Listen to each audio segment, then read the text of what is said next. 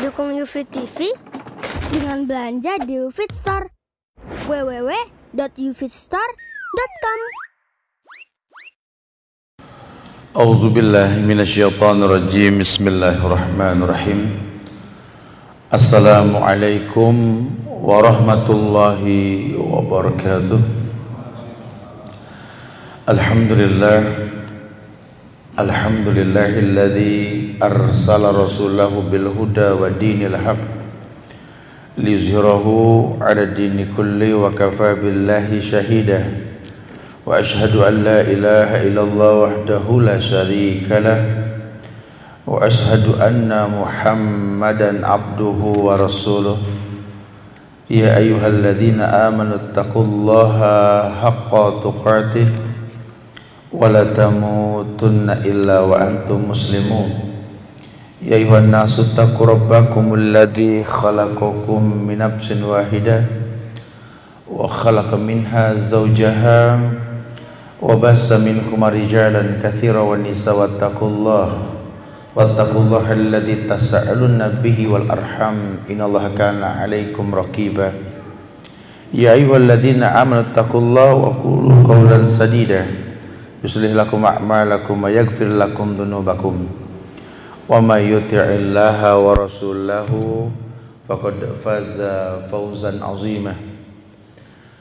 أما بعد فإن أحسن الكلام كلام الله وخير الهدى هدى محمد صلى الله عليه وسلم وشر الأمور محدثاتها وكل محدثات بدعة وكل بدعة ضلالة وكل ضلالة في النار.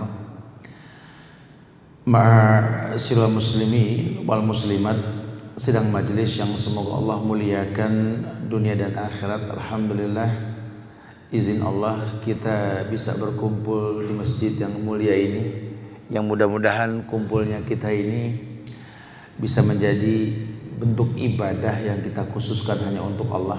Karena memang kita menuntut ilmu dan ilmu ini merupakan kewajiban untuk dicari ibadah ini kita bisa bertawasul dengannya berharap Allah jadikan hari yang akan datang lebih baik ketimbang hari ini insya Allah jamaah yang Allah muliakan kita akan bahas sebuah bab yang berkaitan tentang uh, nikmatnya berhijrah. Hijrah ini dalam arti bahasa artinya intiqalul makan ila makanin akhar. Pindahnya seseorang dari satu tempat ke tempat yang lain tapi hijrah dalam Islam yang dimaksud adalah ketika orang bisa pindah dari tempat yang Allah murkai menuju tempat yang Allah sukai. Sehingga dalam Islam ini kalau sudah bahasanya hijrah, ini merupakan sebuah kewajiban dan syariat sampai nanti Allah pisahkan raga dengan nyawanya. Artinya sampai meninggal juga yang namanya syariat hijrah itu ada.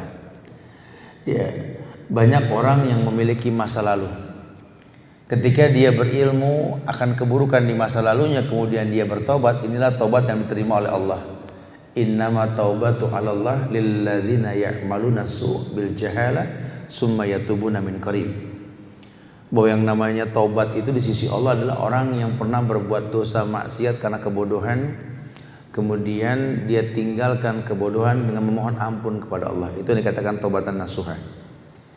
Kita pengen hari yang akan datang lebih baik ketimbang hari ini. Cuma mungkin uh, yang namanya hijrah itu sulit, tapi jauh lebih sulit mempertahankan hijrah tersebut, gitu ya. Kita ini keluar dari ikatan hal-hal maksiat ya, macam-macam lah ya maksiat macam-macam. Ini bukan mudah. Cemoohan, ocehan, celotehan, kiri kanan kasakusuk. Ah, Kayaknya orang nggak pengen mengasih masuk surga dat. Ada aja yang ngelarang, yang mencemooh gini ya. Berat, jujur berat. Tapi demi Allah, ini lebih berat nanti mempertahankannya. Ketika kita bisa jadi orang yang lebih baik ketimbang masa lalu kita. Kemudian kita mempertahankan itu kalau covid alal jamri kata Rasul. Kayak orang megang bara api, jadi kayak orang punya anak perempuan, kalau covid adalah jamri itu dibilang tuh. Kita butuh anak perempuan, tapi tapi ngejagainnya masya Allah, ya, ngerawatnya masya Allah. Karena kan selama ini kita cuma fokus kalau tulang rusuk yang bengkok itu cuma istri aja gitu ya. Anak perempuan kita juga tulang rusuk yang bengkok.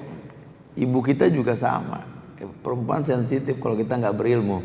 Sehingga Nabi ukur kemuliaan orang laki apa? Khiyarukum khiyarukum lin nisaikum. Yang paling baik di antara kalian yang paling lembut dengan wanita-wanita kalian. Ya, ibumu, istrimu, adik kakak perempuanmu, anak perempuanmu. Masya Allah.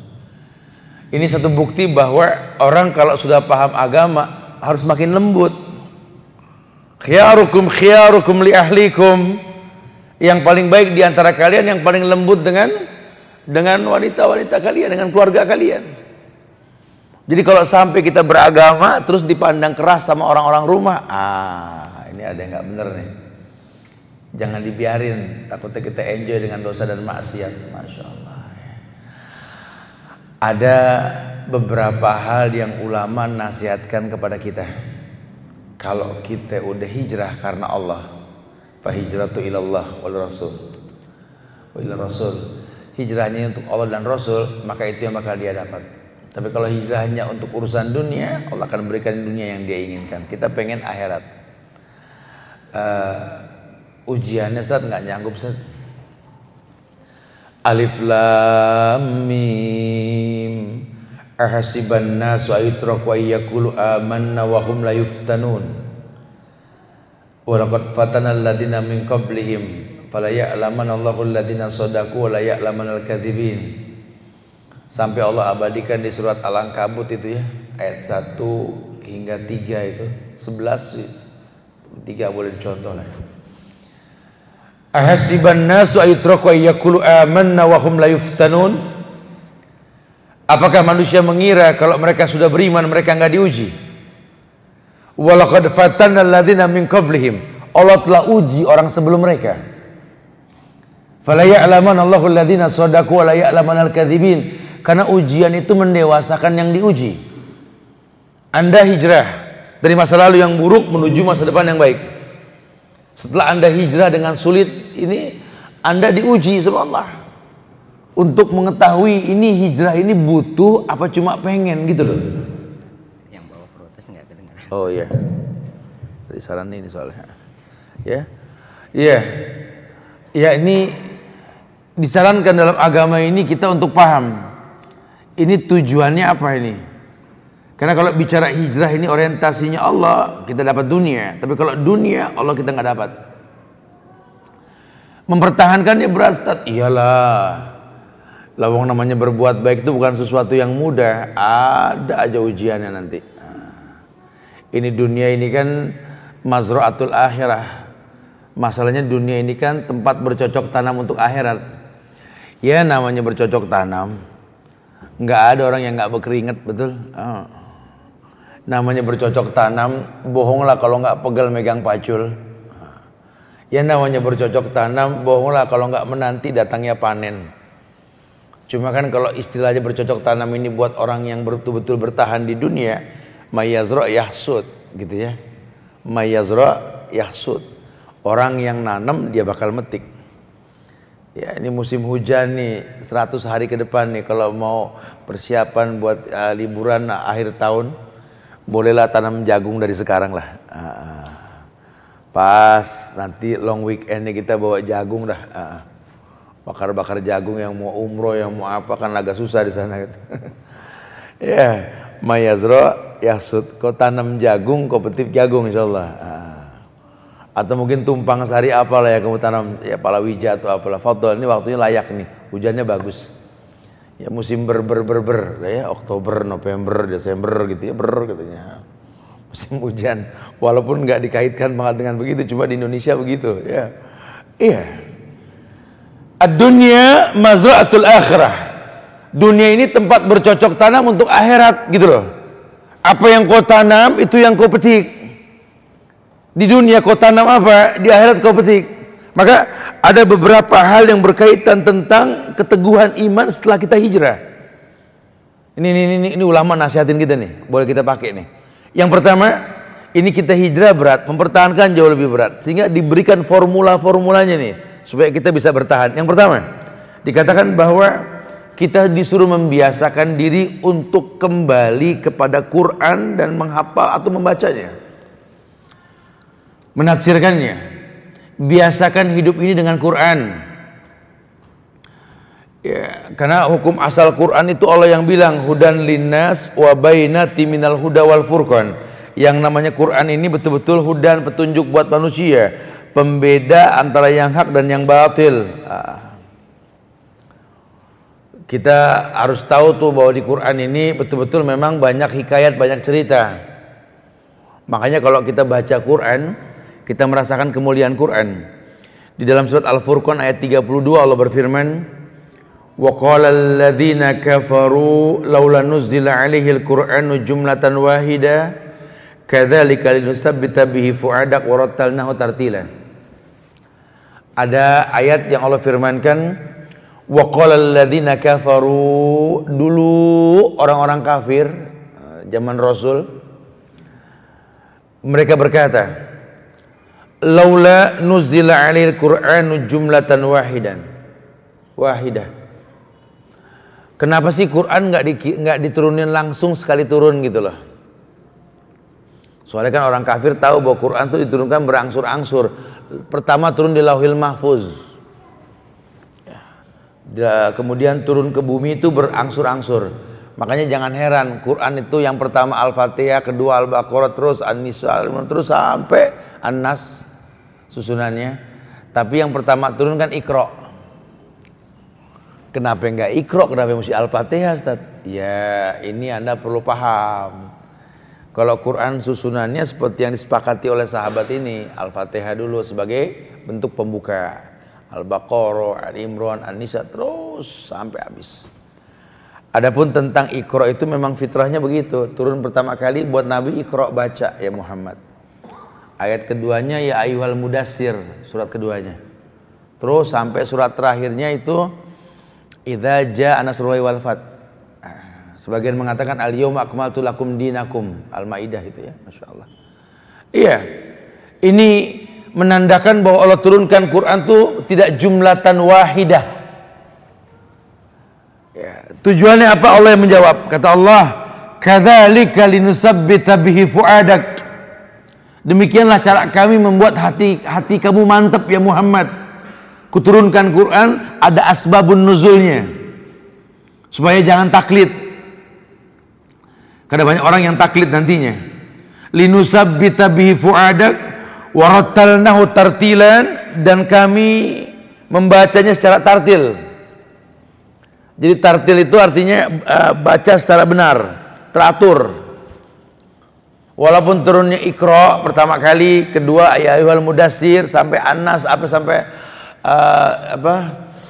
Idza ada nasrul wal atau Anas terakhir tetap jangan zigzag.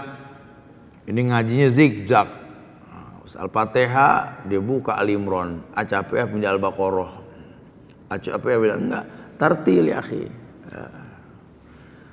Tuh, terus rasakan oh iya, oh iya, oh iya.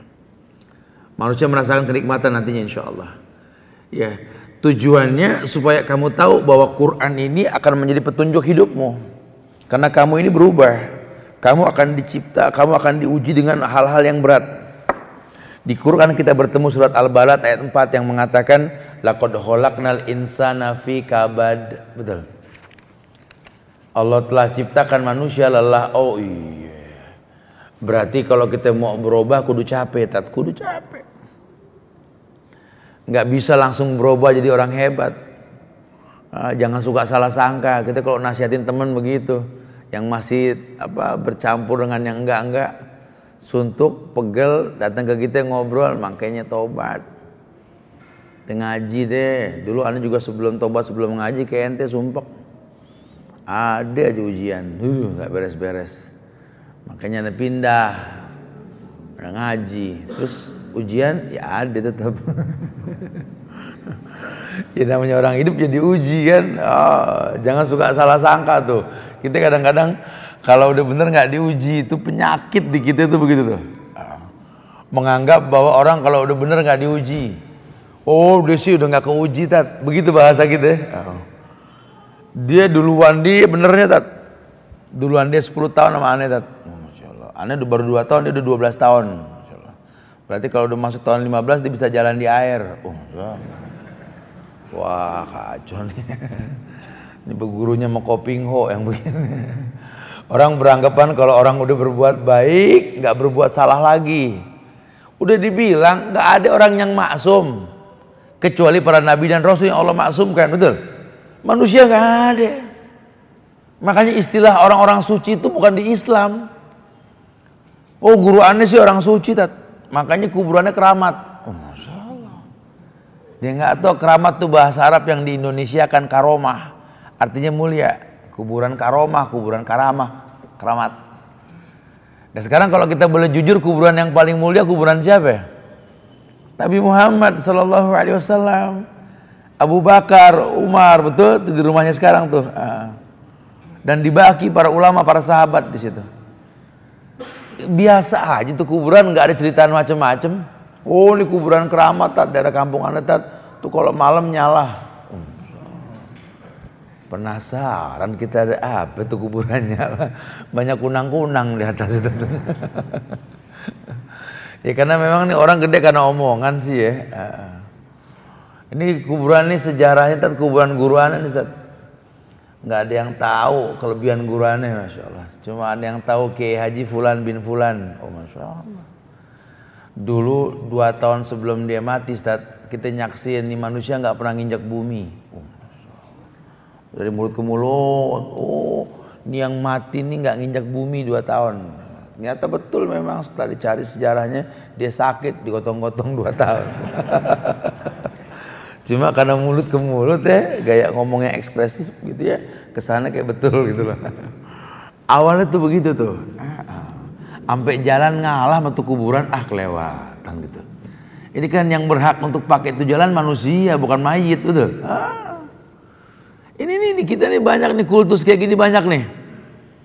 Oh, nih orang kalau ngomong gini nggak ngormatin yang di bumi, salah bahasanya begitu. Justru bumi ini Allah jadikan dalil buat manusia. Allah mengatakan, "Walladzi ja'ala lakumul arda zalulan." Kumnya itu kan orang hidup. Deh, coba ada dibuka coba. Walladzi ja'ala lakumul arda zalulan famsu fi manakibiha. Di Al-Muluk ayat 15 tuh. Dialah Allah yang telah menjadikan bumi ini buat kalian. Kalian tuh masih hidup. Zalul, mudah. Artinya manusia yang hidup ini lebih berhak memanfaatkan bumi. Makanya orang meninggal boleh dibongkar kuburannya, boleh ditumpuk, boleh dipindah karena orang hidup lebih berhak gitu. Enggak ada pengkultusan, semua anak Adam kalau meninggal putus hubungan, enggak ada dispensasi. Itu mata ibnu Adam, in amalu illa min salas. Bas. Pokoknya anak Adam. Anak Adam kalau meninggal putus semua hubungan dengan kehidupan. Kecuali tiga. Sedekahnya waktu hidup, ilmunya yang bermanfaat, doa anak yang saleh. Siapa pun dia, siapa pun dia. Hatta seorang sahabat radhiyallahu anhum. Enggak ada. Ah, kalau dibilang jangan kalian sangka orang yang mati ini mati, ya, padahal orang mati syahid ini adalah hidup di sisi Allah. Kita setuju. Cuma kehidupannya enggak seperti yang kita hayalkan. Ah, bisa datang kapan aja dia mau, oh, alamnya berbeda, dia tembus pintu gerbang alam yang berbeda. Udah di hayalan dia itu hayalan reinkarnasi udah ya. Di Islam nggak ada yang begitu. Ya, udah masing-masing sudah punya ruangan lah. Iya, kita disuruh mantep, suruh kembali ke Quran dan Sunnah. Mau baca, mau hafal, mau pahami tafsirnya, ya karena memang ini Quran ini solusi. Jadi kalau nanti mentok hidup kita diuji di Quran kita temukan tuh. Wah, anda pas hijrah ini Ustaz, ujiannya berat banget emang. Quran Quran udah bilang waladhi ja'ala lakumul ardo zalulan ini Allah sudah mudahkan dan Allah sudah jadikan bumi ini pun jadi ujian. Laqad khalaqnal insana fi kabad. Allah telah ciptakan manusia kabat lelah. Yang kedua, yakni suruh menstabilkan iman. Tolong orang kalau udah hijrah iman ini dipupuk. Nah, kita yakin bahwa yang namanya iman ini naik turun. Ya. yazidu bi ta'ah wa yanqusu bil maksiat. Iman naik turun, naik dengan ketaatan, turun dengan kemaksiatan. Yang tahu naik turunnya iman kita yang punya iman, orang nggak ada yang tahu. Kalau lagi datang iman stabil, oh ngaji rajinnya masya Allah. Ya, temennya orang-orang musola, temennya orang-orang saleh. Dia orang yang betul-betul berilmu, tahulah, masya Allah. Huwaladhi eh, apa, Allah Allah yang mengatakan bahwa Allah telah ciptakan manusia ini bersusah payah. Makanya eh, dengan dia beriman, dia tahu memang ini penting. Di surat Ibrahim ayat 27 ada istilah ayat yang mengatakan yusabbitullahu alladhina amanu bil qawli sabit fil hayati dunya wa fil akhirah wa yudillullahu zalimin wa yaf'alullahu may yasha. Iya. Ada ayat yang mengatakan yusabbitullah. Allah telah mantapkan alladzina amanu orang-orang yang beriman bil qaulis sabit dengan ucapan yang mantap fil hayatid dunya wa fil akhirah di dunia maupun di akhirat. Wa yudillullahu zalimina wa yaf'alullahu ma yasha. Ini masyiahnya Allah. Karena hukum asalnya Allah yudillullahu zalimin Allah menyesatkan orang-orang yang zalim. Kenapa? Wa malil zalimin min ansar. Tidak akan pernah ada penolong buat orang yang berbuat zalim. Sudah dikatakan begitu. Wa yaf'alullahu ma yasha. Allah melakukan sekehendak Allah. Sekehendak Allah. Orang yang beriman dia hijrah. Ketika dia hijrah, dia coba menstabilkan iman untuk bisa beramal soleh. Karena memang banyak ayat yang mengabarkan kemuliaannya yakni ayat lain mengatakan man amila salihan min dzakarin aw unsa wa huwa mu'min falanuhyiyannahu hayatan thayyibah. Orang yang beriman dan beramal soleh, laki maupun perempuan, asal dia beriman ya, Allah kasih hayatan thayyibah, kehidupan yang thayyib yang baik. Hayatan thayyibah. Nah kalau sudah bahasanya hayatan thayyibah, kehidupan yang baik umum. Karena hayatan toibahnya nggak pakai alif lam. Kehidupan tuh macam-macam tinggalnya juga macam-macam di mana semuanya macam-macam ada kemuliaan-kemuliaan yang dijanjikan. Hayatan toibah. Oh masya Allah. Itu yang kedua tuh. Suruh beramal soleh gitu stabilkan iman dan amal soleh. Jadi jangan cuma hijrah doang. Jangan kayak orang yang giring orang suruh masuk Islam udah masuk Islam mau ngapain bingung? Ya malah dibiarkan. Jangan dibimbing dirangkul. Jadi sahabat yang baik buat dia. Jadi teman yang menangisi dia kalau dia berbuat salah sodiku kaman abkak laman ada hakak. Teman-teman sejati untukmu teman yang menangisimu bukan mentertawaimu. Ya, kita sudah ngajak orang hijrah pindah tapi kitanya nggak mau mengkri, apa membantu mengarahkan dia eh, rugi kita dosa lah. Nggak boleh ya Masya Allah. Tayyib. Uh, uh, surat An-Nisa ayat 66 Allah berfirman walau anna katabna alaihim an iqtulu anfusakum aw yakhruju min diyarikum ma fa'aluhu illa qalilun minhum Wala annahum fa'alu ma yu'azuna bihi lakana khairan lahum wa asadda tasbita. Ini bukti perintah hijrah buat orang-orang Bani Israel dulu oleh Nabi Musa. Cuma mereka menentang padahal perintah hijrah itu sudah ada zaman dulu. Cuma dia menentang yang ada keburukan buat dia. Karena menolak sebuah kebenaran akhirnya terkatung-katung tuh Bani Israel sampai sekarang. Enggak punya negeri. Padahal bangsa yang pintar cerdas Cuma karena memang nggak taat dengan perintah ya begitu yang terjadi. Ya kita juga mungkin setelah kita hijrah kita nggak jadi lebih baik. Ma'isatan donka dikasih kehidupan yang sempit. Ah. Ma'isatan donka kehidupan yang sempit. Ya.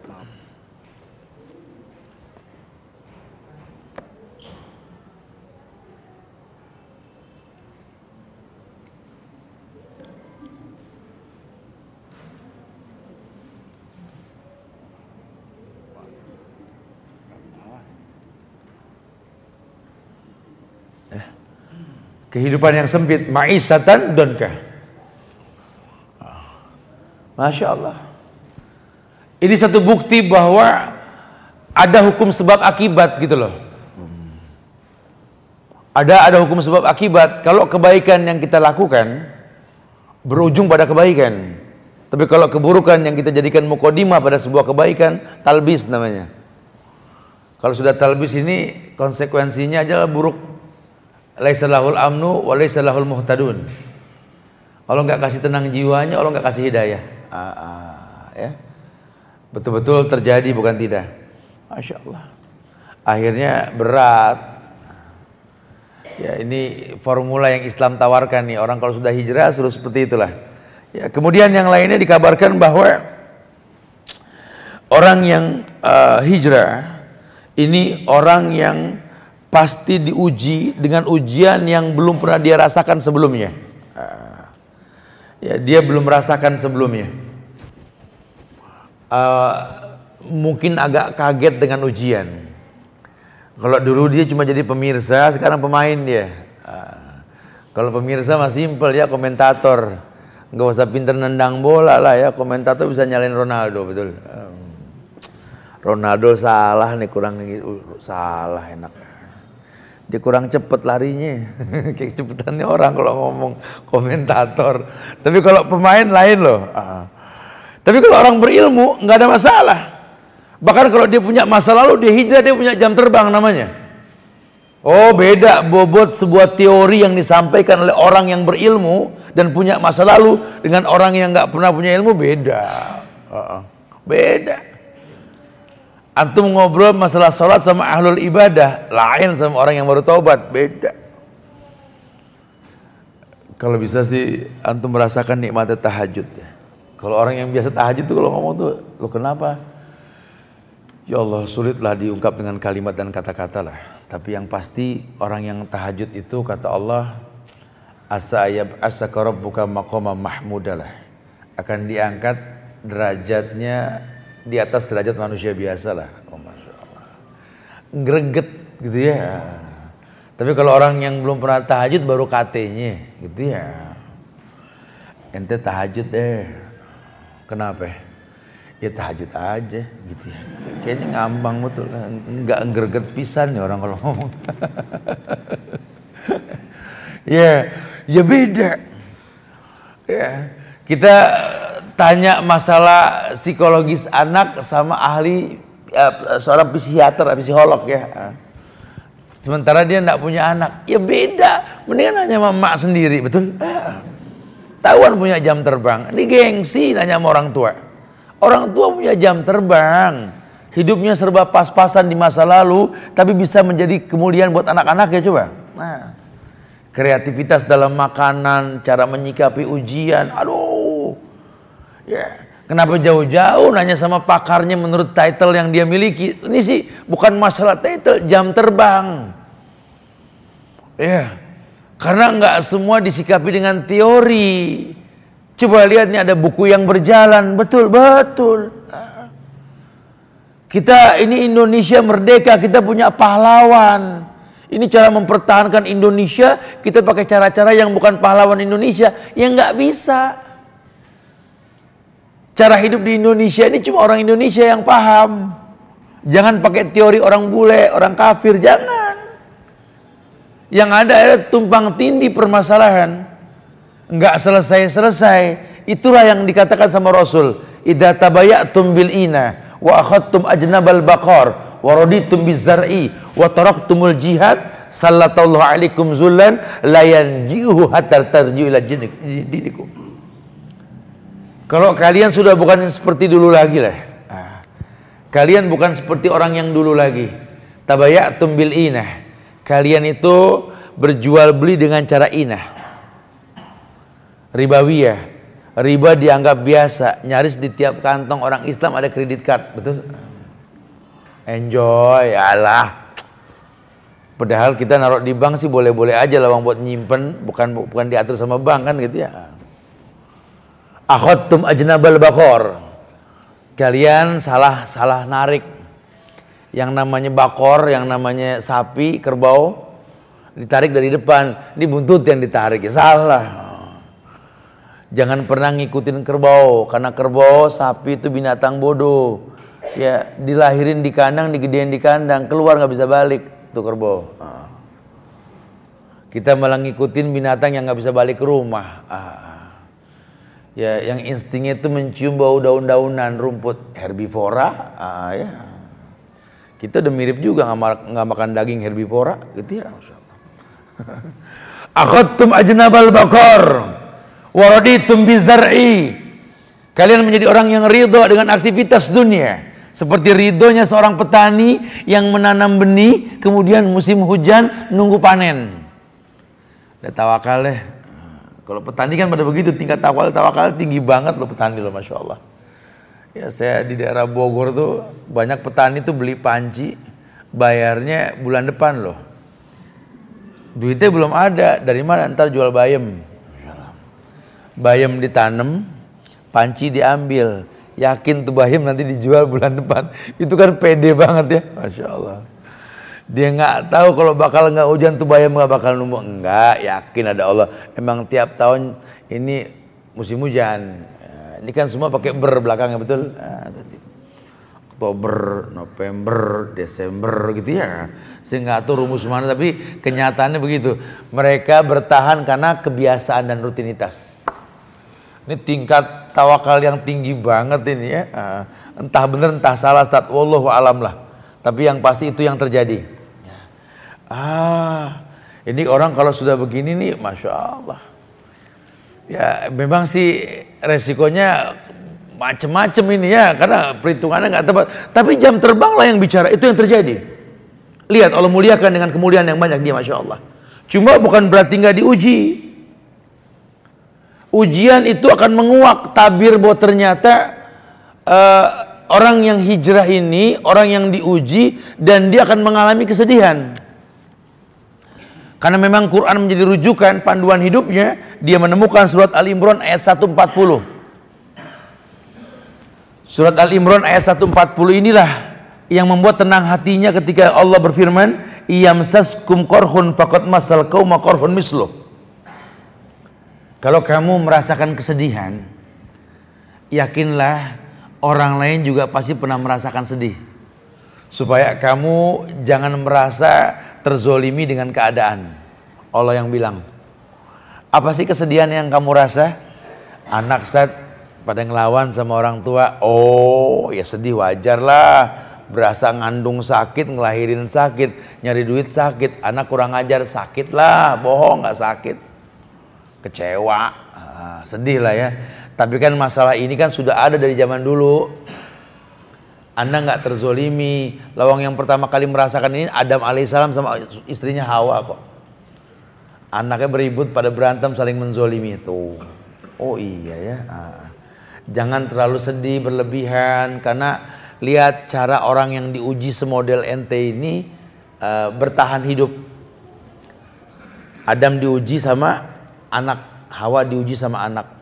Apa yang Adam dan Hawa baca? Rabbana Zolamna Angfusana Wa in lam tagfir lana Wa tarhamna lanakunana minal khasirin. Quran ajar kita sebagai orang tua bertobat. Karena ini anak begini karena salah kita. Anak cuma lembaran putih.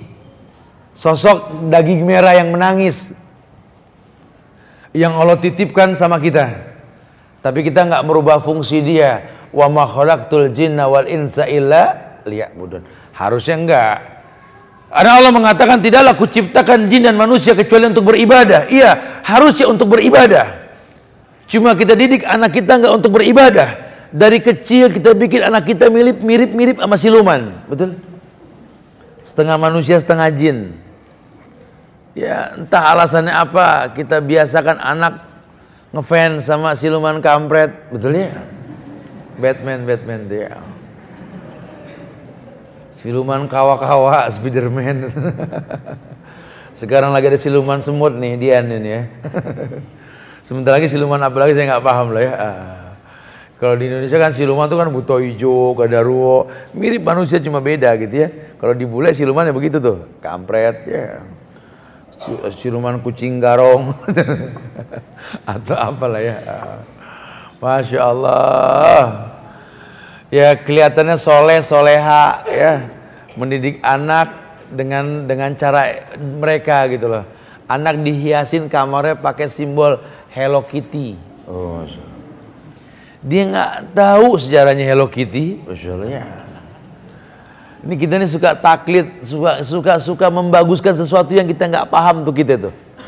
Makanya akhirnya tumpang tindih kabar berita di Indonesia tuh masalah yang nggak penting atau penting terekspos oleh tingkah manusia sendiri. Lihat. Ya Allah, anak eh, di apa namanya mengikuti simbol-simbol orang barat padahal simbol-simbol yang haram semuanya. Ya Allah sudah bilang kalau kamu diuji sama anak kayak begitu yang paling baik kamu istighfar. Istighfarnya apa? Rabbana zalamna anfusana wa in lam taghfir lana wa tarhamna lanakunanna minal khasirin. Makanya disimpulkan sama ulama tobatnya orang tua dari masa lalunya merupakan pintu hidayah buat anak-anaknya. Uh, jadi kan orang saya setelah tahu saya ini salah tat anak udah terlanjur gede tat kita ngomongin galakan dia. Serba salah nih gitu ya. Ada rumus gak supaya tuh anak kembali ke jalan yang benar? Yo selama masih hidup sih inna dzalika Allah yasir. Kecil sama Allah mah kecil. Uh, uh. balillah yamunnu alaikum an hadakum lil iman. Kan begitu? Ini Allah uji kamu buat menstabilkan iman. Masya Allah. Allah uji kamu buat menstabilkan iman. Allah uji manusia, Allah uji. Agar mereka tahu mereka betul butuh Allah. Apa sih di Islam yang nggak ada formulanya? Lawang semuanya sudah ada, agama telah sempurna kok. Al-yawma akmaltu lakum dinakum wa atmamtu alaikum ni'mati wa raditu islam. Makanya kalau sampai orang itu membuat sesuatu yang baru selain daripada apa yang telah dibakukan oleh Allah dalam bentuk Quran dan Sunnah, kesesatan. Surat An-Nisa ayat 115 itu dalilnya tuh. Wa may yushakkikir rasulah min ba'di ma tabayyana lahul huda wa yattabi' ghaira sabilil mu'minin nuwallihi ma tawalla wa nuslihi jahannam wa sa'at masirah. Wa may yusakkikir rasulah barang siapa yang bertolak belakang dengan rasul ba'dama tabayyana lahul huda. Setelah dijelaskan al-huda petunjuk. Halal jelas haram jelas syubhat di tengah-tengah. Jelasin sudah sampaikan. Wa yattabi' ghaira sabilil mu'minin mereka malah mengikuti jalan yang bukan orang beriman lakukan. Nuwallihi matawalla Allah akan sesatkan dia palingkan dia. Kenapa? Karena bertolak belakang dengan kebenaran. Berasa deh coba deh. Kenapa? Karena kita jauh dari kemuliaan. Udah tumpang tindih. Kita cuma ngaku umat Muhammad, ngaku cinta Muhammad sallallahu alaihi wasallam. Tapi kita nggak ngerti hadis-hadis Nabi, sunnah-sunnah Rasul kita nggak paham. Ya, akhirnya bergulirnya waktu kita mengatasnamakan Nabi cuma Nabi nggak pernah mengakui yastanu nabi ghairi sunnati wa yahdu nabi ghairi hadi. Dia bersunnah tidak dengan sunnah Nabi. Mengikuti petunjuk bukan petunjuk Nabi. Bertahun-tahun lama-lama nggak berasa Allah uji apa? Orang bikin karikatur Nabi Muhammad. Nah, karena umatnya juga melecehkan cuma nggak sadar.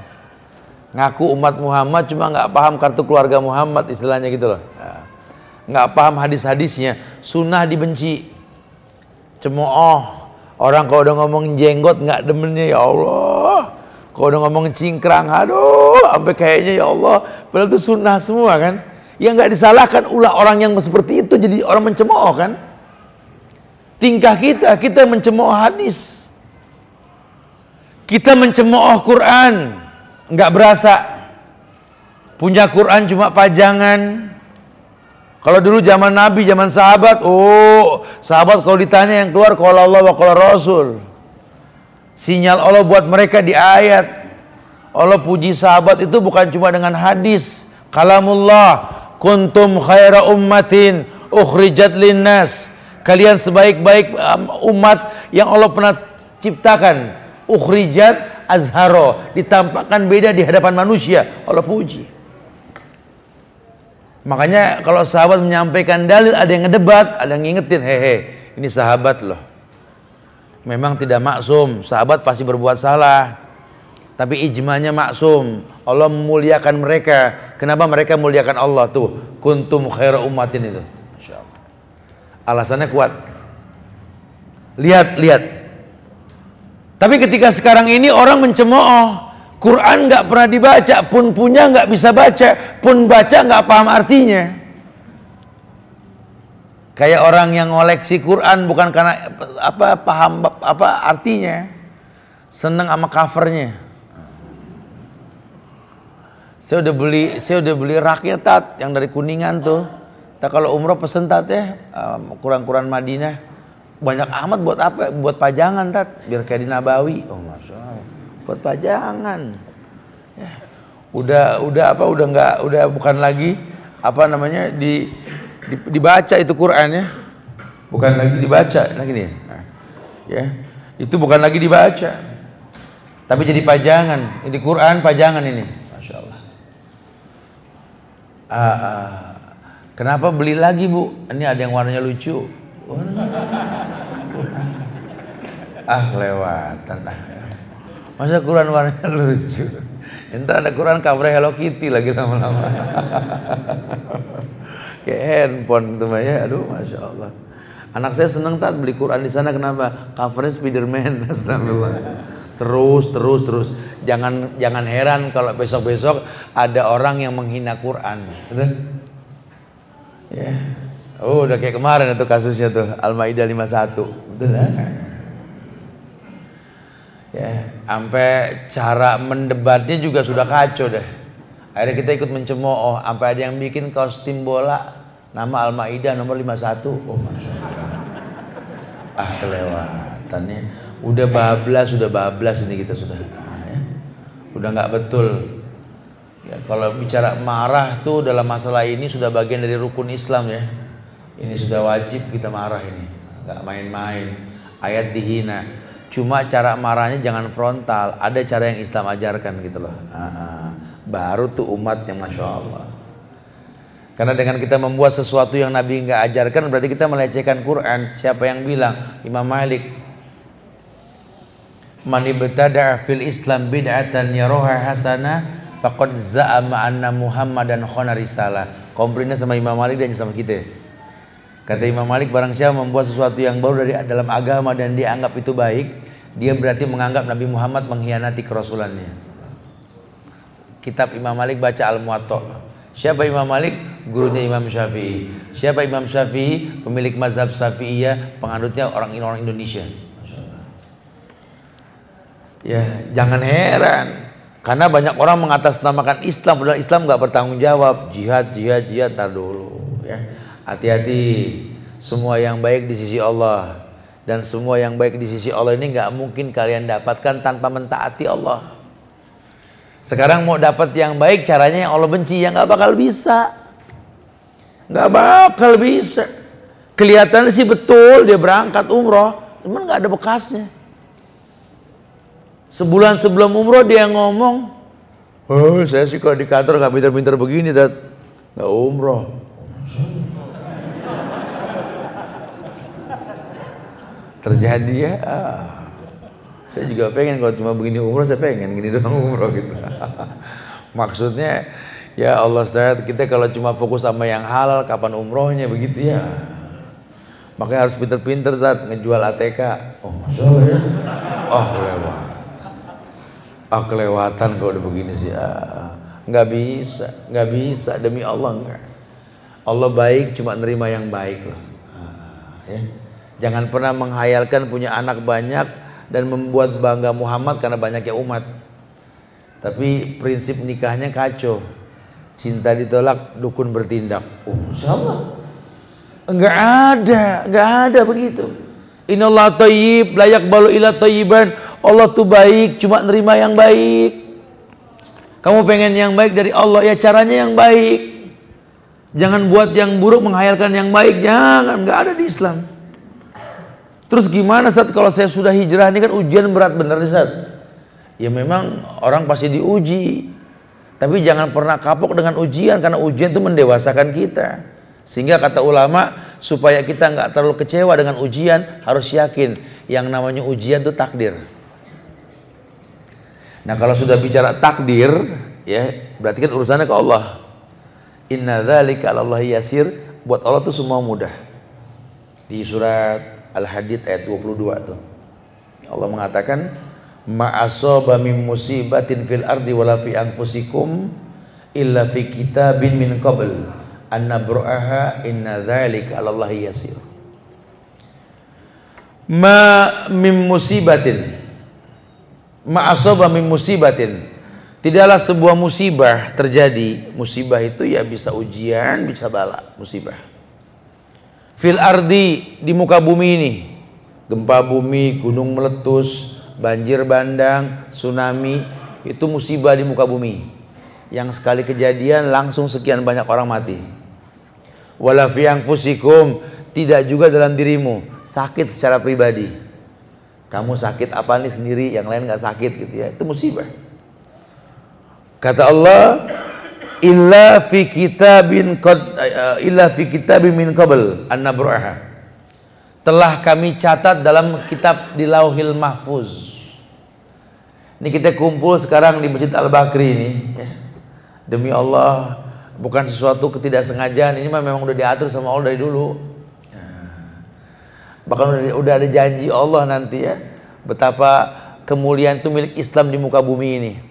Orang Islam nggak usah terlalu panik. Tetap aja belajar, beriman, bekerja, berjihad Nanti kemenangan urusan Allah. Satu waktu nanti Islam itu akan jaya betul-betul. Jadi jangan terlalu membuat cara-cara tersendiri yang Islam nggak ajarkan. Saking jayanya saat itu kata Rasul, sampai pengembala itu nggak khawatir kalau uh, kalau apa dombanya itu nyari makan bareng serigala. Udah ada saking damainya saat itu ya, kebayang gak tuh? Sementara kita tahu kan makanan serigala domba kan? Serigala berbulu domba, betul? Sampai ada istilah-istilah begitu kan. Tapi satu waktu nanti bahkan serigala dan domba pun cari makan bareng. Saking damainya itu waktu. Baru akan datang fitnah nanti akhir zaman. Masya Allah. Subhanallah. Lihat. Nah tapi menuju itu Allah uji. Allah uji. Orang hidup ini diuji sama Allah. Dan ujian paling besar nanti itu turunnya Dajjal. Itu ujian paling besar. Ya. Nabi mengatakan di mana fitnah dajjal itu akan menarik banyak perempuan katanya. perempuan hati-hati tuh ya. Jangan senang sama dajjal. Iya. Ya, ini Rasul apa beliau mengatakan pada saat dajjal turun nanti banyak suami-suami yang ngikat istrinya di tiang kayu. Supaya nggak ngikut dajjal gitu loh. Karena nggak tahu daya tarik dajjal itu. Padahal dajjal itu picek matanya, satu keluar seperti anggur, satunya melek kak fakro, jalannya pincang, kepalanya botak nggak bagus. Cuma dia bawa surga, bawa neraka, bawa gunung emas. Oh. Dia bak Tuhan. Apa yang diminta keturutan. Ah, fitnah akhir zaman. Biarin deh, picek-picek, penting tajir. Oh. Tuh ya lupa ah, fungsi anda apa ya ke mana hidup ini akan berujung akhirnya bagaimana fitnah dajjal baru anteknya dajjal udah pada goyang betul ya? baru ngasih rupiah doang dari ketek dari belakang yang yang ngebela laki perempuan fitnahnya sudah kelihatan gitu ya Antek-antek dajjal menghina Quran sudah ada kita dibikin panik, betul? Satu antek dajjal ini bisa bikin heboh orang se-Indonesia. Ini kan kita nih kayak buih di lautan kata Rasul. Yusikul umam antada'iyal aklatu ila qas'atiha. Wa min killatin nahnu yawma idin ya Rasulullah la. Bal yawma idin antum kathir. Walakinnakum gusa ka gusai sayr wala yanzi'anallah fi qulubi aduwikumul mahabbah minkum. Wala yakdifanallah fi qulubikumul wahan. Wa mal wahan ya Rasulullah hubbud dunya wa karahiyatul maut. Yusikul umam. Udah dekat waktunya umat-umat ini akan menggiring kalian seperti menggiring ke meja makan betapa mudahnya Rasulullah digiring ke meja makan. Naam Wa min qillatin nahnu yawma idin emang kita sedikit digiring ke meja makan kayak begitu. La yawma idin antum kathir. Saat itu kalian banyak kata Rasul. Walakinnakum gusa ka gusa isail. Tapi banyaknya kalian kayak busa di laut. Enteng. Saat itu orang Islam mengaku hamba Allah nggak hafal nama Allah. Saat itu orang Islam bawa Quran kayak keledai bawa buku, cuma bawa nggak ada yang dihafal. Saat itu orang Islam mengatasnamakan umat Muhammad tapi kerjaannya bid'ah semua. Terbukti ya. Akhirnya dosa pakai baliho, kajian sunnah pakai broadcast, betul? Tapi pengen tersebar nih Islam kan nggak mudeng otak betul ya. Orang awam nggak paham. Kalau pokoknya kalau ukurannya dosa masih lebih gede ketimbang kebaikan berarti gagal.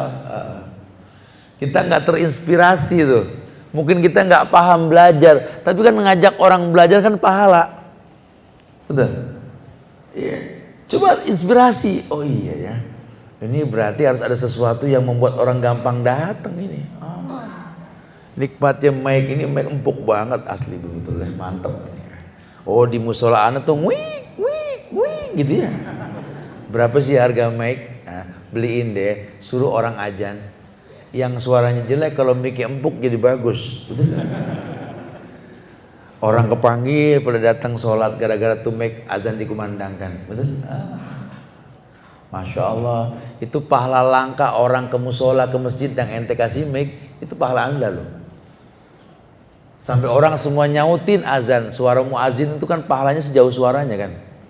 Itu pahala muazin, pahala kita loh. Imam dikasih mic suaranya sampai enak. Allahu Akbar. Mau ada yang nangis, imam baca ayat. Itu tiap tetes air matanya itu betul-betul syafaat untuknya loh, masya Allah. Itu pahala orang yang ngasih mic loh, masya Allah. Uh banyak cerita. Kalau kita mau cerdas banyak. Kita nggak bisa berbuat baik maksimal, tapi kan bisa menjadi bagian kebaikan yang maksimal gitu loh. Iya. Udah, jangan terpancing ini takdir. Yang namanya takdir itu Allah telah takdirkan inna dzalika 'alallahi yasir. Karena kalau sudah bicara takdir buat Allah yasir, mudah. Buat Allah mudah. Takdir ini Allah yang ciptakan. Likulidain dawa, setiap penyakit ada obatnya. Enggak ada masalah yang berat buat Allah, semua mudah. Penyakit yang paling berat penyakit Ayub alaihissalam buat Allah mudah. Betapa mudahnya Nabi mengabarkan formula penyakit. Alaikum bihabas sauda fa inna fiha syifa min kulli da'il sam. kita kalau Nabi yang ngomong kita nggak yakin sih. Kudu dokter lulusan Amerika dulu yang ngomong gitu ya. Sama sama Allah bicara tentang kapling akhirat kita nggak yakin. Tunggu Podomoro ngomong dulu gitu ya. Apa kita Islamin Podomoro gitu ya. Suruh dia ngomong tentang kapling akhirat gitu. Kita terbiasa menerima janji manusia. Kita nggak menerima janji Allah. Kenapa? Kita nggak kenal Allah. Akhirnya kita yang dibikin bingung sendiri. Ini bumi Allah. Allah yang bilang, "Huwallazi ja'ala lakumul arda dhalulan." Kami menciptakan bumi untuk kamu mudah. Allah yang bilang mudah. Kita merasa sulit karena kita jauh dari Allah gitu loh. Jadi tadi kayak di awal saya katakan orang tinggal di Indonesia cara bertahan hidupnya baca buku orang bule nggak nyambung. Kenapa nggak dekat sama pahlawan? Kenapa nggak dekat sama orang-orang soleh yang ada di Indonesia yang tahu bagaimana hidup di Indonesia gitu loh? Kita ini orang yang udah terbiasa menggantungkan cita-cita setinggi langit, tapi kaki kita ikut ngambang gitu loh. Yang paling betul kan gantungkan cita-citamu setinggi langit, tapi kakimu masih menempel di bumi. Harusnya begitu. Ya, ada kebaikan, ada kemuliaan. Allah yang tahu bumi ini Allah yang ciptakan, maka solusinya di Allah. Buat Allah nggak ada yang nggak mungkin. Kayaknya nggak mungkin deh kelewatan Ibrahim. Kenapa? Dia tinggalin bini sama anaknya di gurun Sahara yang nggak ada air. Kan mati kering urusannya, Tat. Itu kalau menurut ente. Ya. Kalau menurut Allah kan enggak. Ibrahim yakin buat Allah tuh semua mungkin. Nggak usah panggil tukang ledeng. Ismail nginjek-nginjek ke tanah keluar air betul. Ah. Eh buat Allah sih mungkin. Ya. Kalau buat Allah nggak ada yang nggak mungkin. Tinggal kita ini bisa gak dekat sama Allah gitu loh. Makanya ketika diskusi mengatakan la yazalu abdi yataqarrabu ilayya bin nawafil hatta uhibbahu. Sebenarnya kuncinya cuma satu kata Allah. Membiasakan menghiasi yang wajib dengan yang sunnah hatta uhibbahu sampai aku jatuh cinta kata Allah. Jadi bukan cuma standar lima waktu aja atau kewajiban untuk ilmu saja. Yang sunnah tolong dipakai. Lima waktu kan wajib. Sunnahnya apa? Qobliyah, ba'diyah. Tahiyatul masjid, sholat duha, syuruk atau isyrok. Bagus. Sunnah. Nuntut ilmu wajib gak? Wajib. Merutinkannya? Sunnah. Faidah farokta fansok. Punya waktu kosong isi kayak gini nih. Karena kita libur. Ya, asal kita belajar. Ngaji asik kok. Kita dialog. Ada bahasa pagi, siang, malam dengan berbeda insya Allah. Enggak, orang nggak bosan insya Allah. Ada dialog asik dalam pengajian. Oh iya, oh iya, oh iya. Berasa selesai ngaji, beda. Hal yastawil ladina ya'lamuna wal ladina la ya'lamun.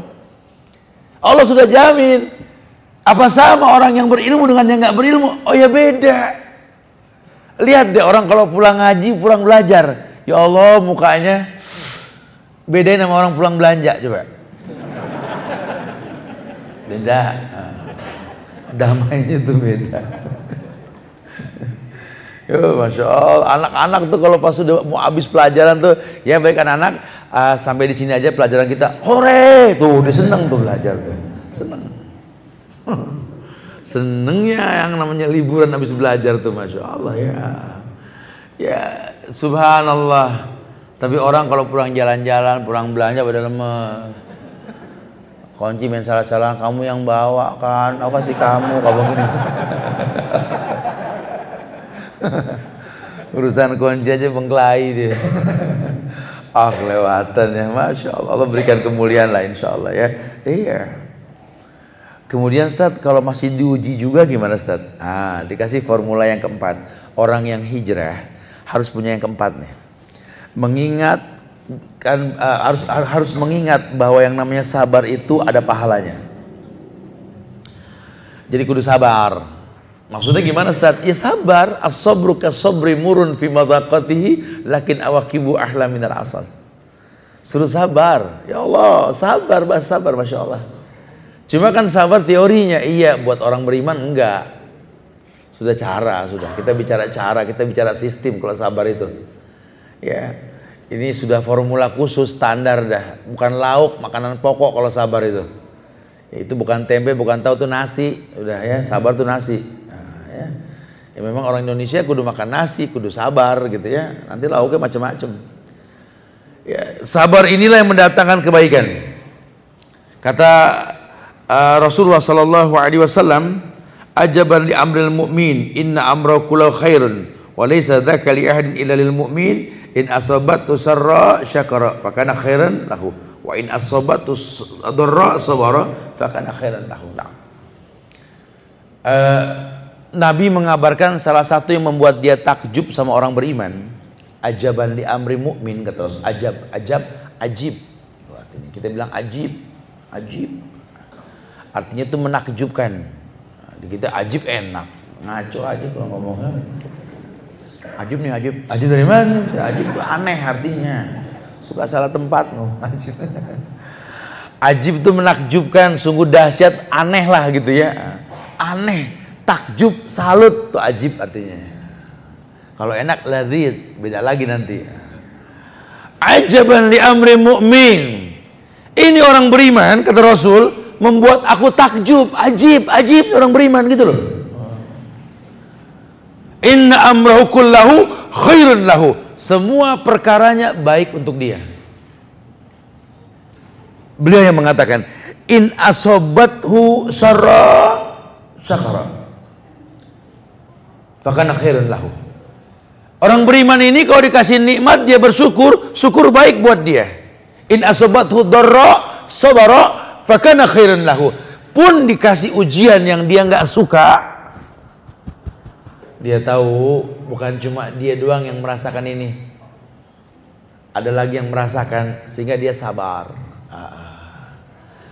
Sakit sih sakit, capek sih capek, tapi yakinlah Wa illa ba'da ta'bi. Enggak ada kenikmatan kecuali mengalami kelelahan dulu. Dia percaya diri. Bisa lebih menghargai ya. Orang yang nyari duit banting tulang, keringet, pusing, peluh, lelah, capek, berhasil itu lebih menghargai apa yang dia dapat ketimbang orang yang dapatnya gampang. Lebih bisa menjaga ah. karena dia tahu ini titipan Allah, maka dia nggak main-main lah. ma yusibul mu'min min nasabin wala wasabin wala hammin wala haznin wala adha wala ghammin hatta syaukah yushakuha illa kafarallahu min khatayahu sampai sampai Nabi mengatakan kalimat-kalimat yang lain mayusibul mu'min orang-orang mukmin ini pernah ditimpa oleh masalah keletihan. Nasabun wala wasab. Nasab itu keletihan wasab itu penyakit. Wala hammin kecemasan, wala hasdin kesedihan, wala ada gangguan, wala ghammin kesusahan, hatta syaukah sampai duri, hatta syaukah. Yusakuha illa kafarul min khatayahu. Sampai duri aja satu duri dia injek. Eh sakit. Satu dosa itu hilang.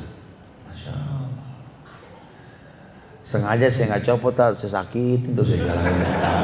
Menyiksa diri itu kalau begitu. Itu kaki kesusupan nggak dibetulin nggak di, diobatin. Lagi ngurangin dosa nggak begitu ya? Ada usaha. Tapi kalaupun memang dia nggak bisa Allah hilangkan dosa dosa darinya satu rontok Allah Allah kasih ya. ya nikmat banget ini Islam inna izamal jaza ma izamil bala wa inna Allah idza ahabba qauman ibtalahum Faman radiyallah, faman radiya falahu ridha, wa man syahida falahu syahad. Begini. Ada sebuah riwayat lain mengatakan inna izomal jaza ma'izomil bala. Besarnya balasan tergantung besarnya ujian. Besarnya balasan tergantung besarnya ujian. Jadi kita nggak usah khawatir akan kita dapat sesuatu yang besar kalau Allah uji dengan ujian yang besar. Karena karena memang bersama apa uh, uh, kemampuan yang besar akan datang ujian yang besar pula dengan sendirinya. Kita merasa kita ini di antara saudara kita ini kita paling berhasil misalkan gitu ya. Antum harus siap, PR antum banyak. Harapan orang tua sih dulu mungkin si sulung lah yang uh, menjadi solusi gitu ya. Tapi ternyata hidup ini bukan teori, masih hanya Allah. Ternyata si bungsu yang ngasih makan si sulung, mungkin tidak? Oh, mungkin ya. Itu masih hanya Allah.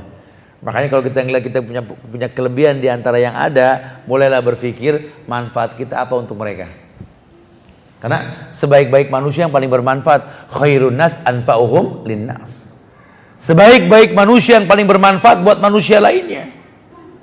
Enggak sibuk dengan apa yang dia miliki, dia bicara manfaat. Manfaat saya apa?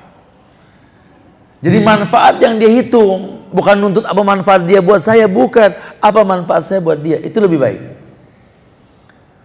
Kebiasaan untuk bangga nyender sama orang jangan. Wow, dia itu jadi maksudnya masih saudara. Hmm. Maksudnya ya karena kita laki saudara, dia saudari perempuan gitu. Oh, itu ngaco itu ya. Ini orang merasa saudara gampang saudara, saudara, saudara, saudara. Oh itu keluarga saya. Oh, saudara. Ya sometimes boleh. Tapi kalau sampai kita nggak berbangga untuk sesuatu yang kita nggak mampu ya salah. Makanya ada pepatah Arab mengatakan innal fata mayakuluha anada walaisal fata mayakulukan abi. Orang hebat itu orang yang berkata inilah saya, bukan inilah bapak saya. Jadi berani berkata inilah saya. Sejarah dimulai dari diri sendiri. Jadi nggak berat nama. Ini kan kita banyak yang berat nama akhirnya ya walaupun dalam Islam boleh-boleh saja beruntung punya orang tua baik alhamdulillah kan gitu ya Tapi kalau terlalu nyender sama orang tua ya salah. Nggak jadi hebat orang gede sama warisan. Ya. Tapi kalau dia bisa membuat, membuat sebuah karya cipta itu dikatakan kebaikan. Masya Allah. Allah muliakan insya Allah. Taib. Kemudian uh, Islam pun tawarkan bahwa orang yang hijrah uh, akan diuji dengan sekian banyak ujian yang terkadang berat dia menjalani. Diberikan formula untuk mantap hati dia ketika menjalani ujian, yakni dia harus yakin bahwa Allah menghendaki kebaikan bagi hambanya. Jadi yang namanya uh, uh, orang beriman yang diuji, dia tahu dan dia yakin bahwa Allah itu akan menghendaki selalu menghendaki kebaikan untuk hamba-hambanya. Jadi untuk hamba-hambanya, ya makanya dia nggak mungkin keluar dari yang namanya penghambaan diri dia kepada Allah. Allah sudah mengatakan kok, yustajabulil abdi. Baca bahasa Allah gitu, yustajabulil abdi. Allah akan jawab doa hamba. Yang namanya manusia kan berhajat dengan doa, pasti berdoa. Cuma doa siapa, Ustaz? Doanya sama, Tuhannya sama, minta di waktu yang sama, dengan cara yang sama. Kok hasilnya beda? Iya. Karena kalau orang berilmu tuh tahu, yustajabulil abdi. Yang namanya hamba itu, ya, pasti diijabah. Sehingga seberat apa pun ujian, senikmat apa pun kenikmatan, nggak merubah fungsinya sebagai hamba. Hamba itu apa sih? Wa ma khalaqtul jinna wal insa illa liya'budun ya, hamba itu adalah orang yang beribadah. Berarti orang yang diuji bukan cuma sekedar meluapkan emosi karena diuji, bukan. Tetap konsisten dalam kewajiban dan sunnahnya. Susah sholat, susah qobliyah ba'diyah. Sekarang dia sudah senang tak tetap uh, apa sholat lima waktu, tetap qobliyah ba'diyah, bahkan plus sedekah. Yang terjadi tidak. Ini orang dulu sholatnya nggak beres-beres, Tat. Habis salam, sholat lagi. oh, banyak amat sholatnya. Orang susah, kan. Oh, Entah kalau udah senang dia nggak sholat. Kejadian kan? Ah, sholatnya cepet amat. Kaya. Oh, Itu kenyataannya begitu tuh sekarang tuh. Ah, ya. Yeah. Jadi waktu susah sampai Allah. Kirain pas salah, ulang lagi, ulang lagi, ulang lagi. Ulang lagi. Allah, Allah, masya Allah. Epeng, epeng kayak ngokang senapan angin. menembak, menembak nikus, tikus. Tapi kalau lagi ini tidak ada. Bukan begitu bahasanya. Allah pengen kita tetap baik di mana pun kita. Karena orang Islam ini betul-betul bak mutiara walaupun dalam lumpur sekalipun. Tetap orang beriman ya fi ardin tata fa anta mas'ulun islamiha bumi ini apa di, di bumi mana pun kita di, di apa di, dibesarkan dilahirkan tinggal ya tegakkan hukum Islam. Kita nggak usah takut bahwa Islam ini rahmatan lil alamin kok. Rahmat untuk alam. Tidak ada kesulitan harusnya dunia masya Allah dimudahkan sama Allah orang Islam harus tahu ini yang namanya Islam rahmatan lil alamin tidak ada yang tidak mungkin buat orang Islam semuanya mungkin Makanya kalau sampai kita tinggalkan Islam dari dalam sebuah segi kehidupan yang sedang kita jalani, keburukan ujungnya. Allah mengatakan bahwa uh, sallallahu alaikum zullan la yanjiu hatta tarjiu dinikum tadi. Kalian sudah ridho dengan dengan apa ber, bercocok tanam, kalian tinggalkan jihad, udah hidup kalian akan dinaungi oleh kegelapan. Ada aja masalah nggak beres-beres. Ya karena memang kitanya nggak kembali ke jalan Allah. Ah, hatta tarji'u ila dinikum kata Rasul. Sampai kalian kembali ke agama kalian. Bukan bukan kembali ke agama orang lain ya. Makanya kemarin ketika banyak orang menghujat, ini kok si fulan nggak ikut demo, berarti dia itu bukan orang Islam. Astagfirullah, astagfirullahaladzim. Ah, jaga lisan ah. Kita nggak boleh saling suuzon sama-sama anak bangsa gitu ya. Kalau kita duduk manis nanti kita akan malu sendiri loh. Kita mau ngomong jihad pakai cara yang mana gitu loh. Jihad cara Islam itu nggak pernah bawa nama jihad ala orang-orang kafir, nggak begitu bahasanya. Ya, selain mencari sabab penyebab terjadinya begini begini begini, ya kita juga perlu ada perjuangan tapi nggak melanggar syariat gitu loh.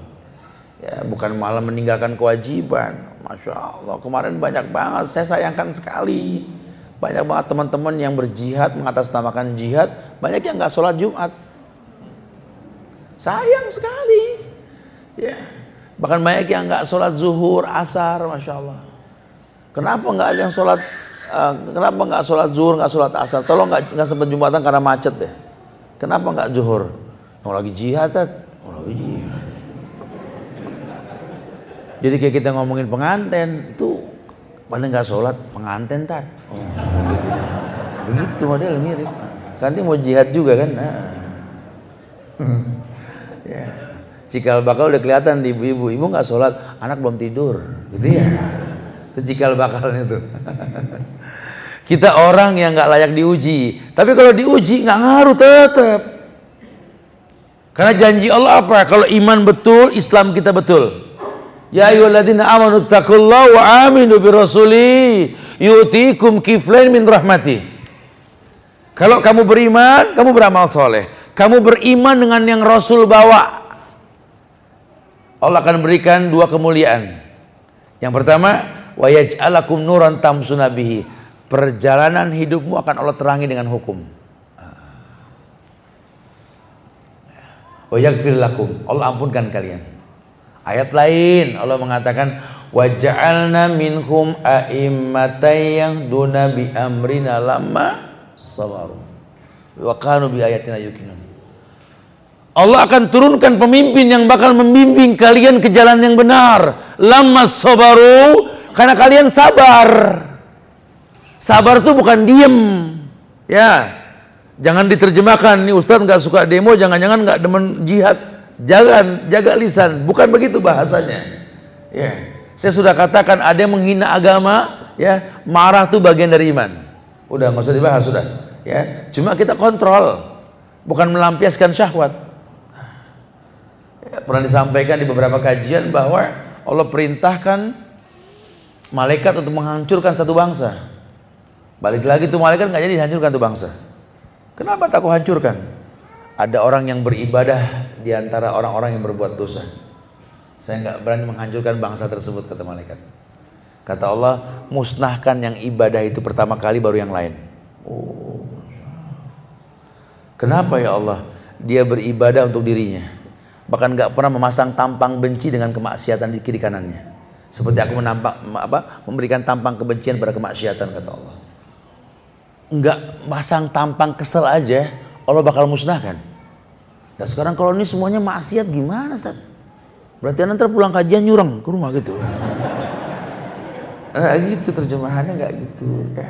Kita bicara amar ma'ruf nahi mungkar nanti beda lagi ya. Kalau sudah bicara amar ma'ruf nahi mungkar kita bicara rumus. Kita bicara hukum, rukun dan syarat. Ikhlas untuk Allah dan mencontoh Rasul bahasanya begitu. Amar ma'ruf nahil mungkar itu bicara ibadah bukan? Nah, ibadah sepakat Allah firmankan, Nabi sabdakan. Kalau nggak ada di firman Allah, kalau nggak ada di sabda Rasul, maaf, jangan bilang ibadah. Itu ijtihad. Ijtihad itu apa? Perkataan manusia. Nah sekarang siapa yang berkata? Ketemu dah tuh asalnya. Oh si fulan. Dari mana dia mengambil ijtihad? Karena pernah ada perang di Eropa, perang di sini-sini, perang orang kafir dengan cara seperti itu. La quwata illa billah. Lagi-lagi kita mengambil ilmu dari bukan tempat di mana kita bertahan hidup. Itu yang terjadi. Wa yadubillah wa na'udzubillah. Makanya sallallahu alaikum zullan la yanjiu hatta tarjula dinikum. Allah akan sesatkan kalian dengan kesesatan yang banyak. Sampai kapan? Sampai kalian kembali pada agama agama kalian. Kemudian disampaikan yang lainnya bahwa setelah kita tahu bahwa memang mengingat bahwa sabar itu ada pahalanya semangat kita. Kemudian yakin bahwa Allah menghendaki kebaikan bagi hamba-hambanya. Tidak ada tujuan lain dari ujian kecuali membuat manusia ini sempurna. Fala ya'laman alladziina shadaqu wa la al-kadzibin. Al-Ankabut ayat 2 ayat 3-nya itu. Allah pengen tahu dengan ujian ini siapa sih yang sabar di antara kalian, siapa yang nggak sabar. Akan kelihatan nanti. Nah, kalau yang sabar lebih banyak, Allah janji wa ja'alna minkum a'immata yahduna bi amrina lama sabaru. Akan turun pemimpin yang betul-betul memimpin kalian nanti. Terus kalau kita nggak turun ke jalan, kita nggak ngamuk, kita ngapain Ustaz? Diem aja. Ih galak banget nih orang. Ya enggak kan udah dibilang jangan diem aja, pandaikan masyarakat. Giring masyarakat untuk membaguskan iman, menjauhkan kesyirikan, kemudian latih masyarakat untuk mendoakan pemimpin. Bukan cuma sekedar mem memilih ataupun mem tidak memilih, bukan. Cuma sudahkah kita mendoakan pemimpin kita? Karena sangat mendasar sekali dalam Islam ini doa itu senjata orang beriman. Tolong percaya deh. Kayaknya apa ya, cengeng banget sih kita cuma doa doang. Ya kan Allah yang ngomong. Nabi cuma nyampein. Ya kita cuma nyampein aja ke, ke, ke manusia. Suruh banyak berdoa. Tapi bukan berarti diam. Pernah disampaikan hikayat tentang Ali bin Abi Thalib lelaki pandai bermain pedang ini, Saifullah. Ini terkenal dengan lelaki yang memiliki pedang bermata dua, Ali bin Abi Thalib. Yang kalau sudah perang itu nyaris musuh semua kalah sama dia. Pernah dia dalam sebuah perang, satu perang suatu, suatu perang peperangan itu dia bermain pedang dengan musuhnya dari waktu duha hingga menjelang asar. Capeknya kebayang gak Ya kita fight aja 10 menit aja capek betul-betul kan. Lelah gitu. Ini dari duha sampai asar. Kebayang capeknya itu. Ya, setelah bermain pedang musuhnya jatuh. Ali tinggal menebas lehernya nggak jadi. Sahabat bingung. Tinggal ketebas lehernya Ali. Kenapa tidak jadi? Ya dia buang ludah ke muka saya. Terus saya emosi. Makanya saya nggak saya nggak potong lehernya. Kebayang nggak sama kita tuh? Berarti dari tadi Ali main pedang nggak emosi? Ketika mau dia tebas lehernya itu nggak jadi. Kenapa? Musuh buang ludah ke mukaku. Dan aku emosi. Pantang bagiku membunuh karena emosi. Coba kalau Ali itu kita atau si Dudung Marpawi. Itu ya. mutilasi tengah kita cincang ke musuh. Oh pakai dicincang buang ludah gitu. Subhanallah ya. Dahsyat ya. Subhanallah. Tuh sahabat tuh Makanya pemuda datang dengan gagah membawa panah, membawa pedang di atas kudanya. Ya Rasulullah, izinkan aku berjihad ya Rasulullah. Oh, nggak layak tolak nih manusia. Fisiknya, oh, masya Allah panah, pedang naik kudanya. Kata Rasul, punya orang tua gak? Punya ya Rasul, berbakti dulu. Baiklah. Lalu kita ngomong jihad loh. Ini jihad di puncaknya agama ini. Ini masya Allah kita mau ngomong jihad sama orang tua nggak akur, ibadah berantakan. Jihad dari mana? Dari Hong Kong, gitu. Nggak, nggak bisa. Harus betul-betul nggak main-main. Makanya pilihannya tuh khusus banget. Sampai Allah rekomendasi dengan kalimat apa kata Allah kepada manusia yang lain bahwa kamin fiatin qalilatin golabat fiatan katsira biidznillah. Kelompok kecil mengalahkan kelompok besar karena izin Allah. Dan dipertontonkan sama penguasa tiga perempat dunia yang bernama Umar Ibn Khattab. Jangan kita anggap nih Umar senjatanya secanggih orang-orang Romawi. Enggak. Imannya yang layak diuji. kemuliaan yang layak dititipkan kemuliaan oleh Allah. Lalu Umar sengaja mempertontonkan keunikan perang-perang yang apa mengambil Palestina dari tangan Romawi itu kan dengan cara dia mengganti Khalid bin Walid dengan Abu Ubaidah bin Zarroh kan yang udah nggak selevel. Khalid jenderal. Oh masya Allah terkenal sekali. Nggak pernah sahabat yang nggak pernah kalah perang ya Khalid. Makanya saya pegel kemarin waktu lagi ada kajian di Cibubur Taman Wiladatika itu kemarin. Sebelum masuk tuh saya dari tol mau masuk ke masjid ada tempat outbound kayak latihan nembak apa tuh perang-perangan gitu ada gambar Rembo kamu bisa perang seperti Rembo ya Allah Indonesia Masya Allah Kan yang ikut perang orang Indonesia. Tahu paling enggak kamu bisa berperang seperti Sudirman. Lebih enak Rembo. Rembo atau empat. ah kelewatan. Yang ikut perang orang Islam. Kenapa sih nggak iklannya? Kamu bisa berperang seperti Khalid bin Walid. Kamu bisa memanah seperti Sa'ad bin Abi Waqqas. Oh. Pedangmu tajam Mbak Ali bin Abi Thalib. Suaramu lantak Mbak Umar ibn al-Khattab. Kan enak. Rembo. Ada Kapten Amerika. Siluman kampret. Aduh, masya Allah. Pengen merdeka. Kan ini, ini, ini, ini banyak yang mesti dirapi nih. Nggak bisa nih, nggak bisa nih ya. Ya, Depdikbud, MUI, semua kompak deh tolong. Ini mas, masyarakat Indonesia ini sudah kena penyakit kronis gitu loh. Cinta sama siluman, ngayal, adventure team dan lain sebagainya gitu. Sangat disayangkan sekali. Sampai tak terasa anak kita pengen jadi anak dewa, the torch. Betul? Uh, Mana-mana Bok Martil. Aduh, Masya Allah. Nggak berasa itu Masya Allah ya.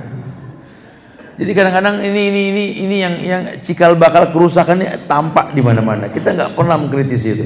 Umar pertontonkan yang ngasih kemenangan tuh Allah, bukan manusia. Strategi itu penting namanya hadar, waspada. Cuma tetap yang bikin menang tuh Allah. Kalau diumpamakan ini hidup seperti main bola, kadang banyak orang pintar malah kacau grupnya, betul? Ah. Strategi itu penting namanya hadar. Nah Umar pakai strategi, dicopot itu Khalid diganti Abu Ubaidah, geger dunia. Ya si Umar. Khalid diganti sama Abu Ubaidah udah gak nyambung atau jenderal atau kopral aduh udah gak nyambung dah oh kasak kusuk Umar tuh benci Khalid Khalid tuh gini gini gini gini gini kata Umar jaga lisan kalian. Khalid sahabat Rasul Khalid sahabatku. Kami sahabat Nabi dimuliakan. Kami tidak masum ijma'nya kami maksum. Adapun ku ganti Khalid dengan Abu Ubaidah karena kalian. Kenapa? Karena kami.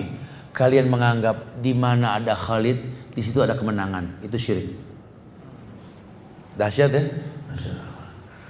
Sementara ayat yang kupahami wa malizolimina min ansor. Tidak akan pernah ada penolong buat orang yang berbuat syirik. Apakah harus kubiarkan Khalid menjadi pemimpin kalian? Aku khalifah bertanggung jawab kepada Allah. Ku ganti dengan Abu Ubaidah bin Zarrah. Terbukti kan kocar kacir itu Romawi sama Abu Ubaidah. Sampai kalah Romawi. Ingin serah terima jabatan ke orang Islam. Tetap gengsi orang Romawi. Kami boleh kalah. Cuma kami nggak mau ngasih Palestina ke tangan Abu Ubaidah. Datangkan manusia penguasa dunia Umar bin Khattab. Saya akan kasih dengan gagah. Allah. Ya Umar diundang datang dia. Oh, dari Madinah menuju Palestina. Kebayang ya, penguasa tiga perempat dunia mau datang hebohnya manusia kayak apa tuh? Kita camat mau datangnya pada ngecat tembok, betul ya? Ini penguasa tiga perempat dunia mau datang. Uh, heboh Masya Allah. Sampai ganteng-ganteng orang Romawi datang. Oh, Umar mau datang, Umar mau datang. Ya memang Masya Allah heboh lah. Tiga perempat dunia. Cuma sepertiga bukan di tangan Umar. Siapa yang nggak heboh? Presiden mau datang aja repot, betul ya? Pas datang Umar, ya Allah ya Karim, dengan penampilan yang sederhana, dari atas untanya dia turun, dia pakai sendal, pakai baju dengan sembilan tambolan di pundaknya. Yang bingung kan Panglima dadakan Abu Ubaidah bin Jarrah. Dia pepet Umar sebelum jalan menuju pasukan Romawi yang ganteng-ganteng. Mungkin kalau bahasa kita kali ya. Umar, apa kata dunia gitu ya saya aja suka diomelin sama ibu saya begitu. Saya datang ke mana pakai blue jean pakai ini. Apa kata dunia? Udah ya Allah manusia. Udah ada apa adanya hidup asik asik apa adanya. Sudah Umar begitu. Ya Abu Ubaidah inna kunna adallu kaumin Allah bil Islam faman abtagil izzah bighairi Islam. Marah Umar. Kenapa penampilanku begini? Kamu malu? Dengar ya Abu Ubaidah. Inna kunna adallu kaumin. Dulu kita ini orang Quraisy, kaum yang hina. Quraisy itu mulia, dia bilang hina. Azanallahu bil Islam. Allah muliakan kita dengan Islam. Faman nabtagil izzah bi ghairi Islam. Setelah Allah muliakan kita dengan Islam, kau cari kemuliaan dari mata orang kafir? Adakah kemuliaan selain daripada Islam? Ditantang sama Umar. Jaga lisan. Punya warna bangga. Jadi orang Islam tuh bangga. Jadi orang Indonesia tuh bangga kita gitu loh. Punya sejarah. Harga diri bangsa itu ya sejarah. Kita nggak tahu sejarah. Kita nggak paham sejarah. Sehingga yang terjadi ya seperti ini sekarang terombang ambing seperti buih di lautan kita. Kita jadi nggak kompak, surat kita nggak rapat. Padahal Ali mengatakan lurus rapatkan soft kalian kata Ali bin Abi Thalib. Karena Rasulku pernah berkata, rapat dan lurusnya soft, Allah rapatkan ukuah kalian. Berpencarnya soft, berpencarnya hati kalian. Ini begini aja kita susah susah nerima gitu loh. Sehingga mata kaki bertemu dengan mata kaki betul? Ini kita harus bersatu, berjuang, kompak. Dia dirapetin, nendang masing-masing. Masing-masing.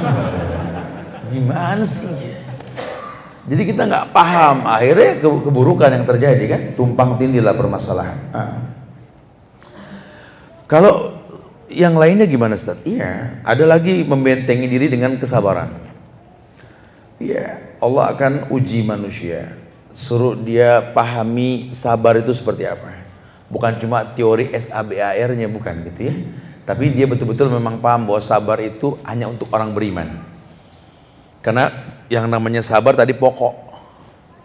Bukan lauk, makanan pokoknya ya nasi, bukan lauknya. Harus kita nggak bisa hidup tanpa nasi kan begitu ya. Nah, kita nggak bisa hidup tanpa sabar. Surat Al-Baqarah ayat 155 157 Allah berfirman, "Wala nabluwannakum bisyai'in minal khaufi wal ju' wa naqsim minal amwali wal anfusi was samarat wa basiris sabirin alladzina idza asabattum musibah qalu inna lillahi wa inna ilaihi rajiun. Ulaika alaihim salawatu min rabbihim wa rahmah wa ulaika humul muhtadun. Na'am. Allah yang mengatakan wala nabduwannakum bisain minal khawfi wal ju' wa naqsim minal amwal wal anfus was samarat. Ada ada sebuah janji pasti yang Allah janjikan di sini. Walanabluwannakum dalam tauhid. Lanabluwannakum. Kami Allah pasti menguji kalian. Itu. Siapa orang beriman yang udah mulai hijrah? Bisyai'in dengan sesuatu. Apa sesuatu tersebut? Minal khauf. Yang pertama, ujian pertama rasa takut ketakutan. Oh kalau nggak begini ntar begini. Kalau nggak begitu ntar begitu. Oh ketakutan aja hawanya. Ya takut. Oh ntar kalau saya hijrah takut teman-teman anda jadi suzon ntar. Masya Allah. Ya kalaupun nanti kalau anda berbuat baik terus teman anda suzon suzonnya bagus. Boleh lihat orang baik eh, melakukan kebaikan tuh kita boleh suzon. Allah kasih rasa takut minal khauf minal khaufi wal ju' rasa lapar.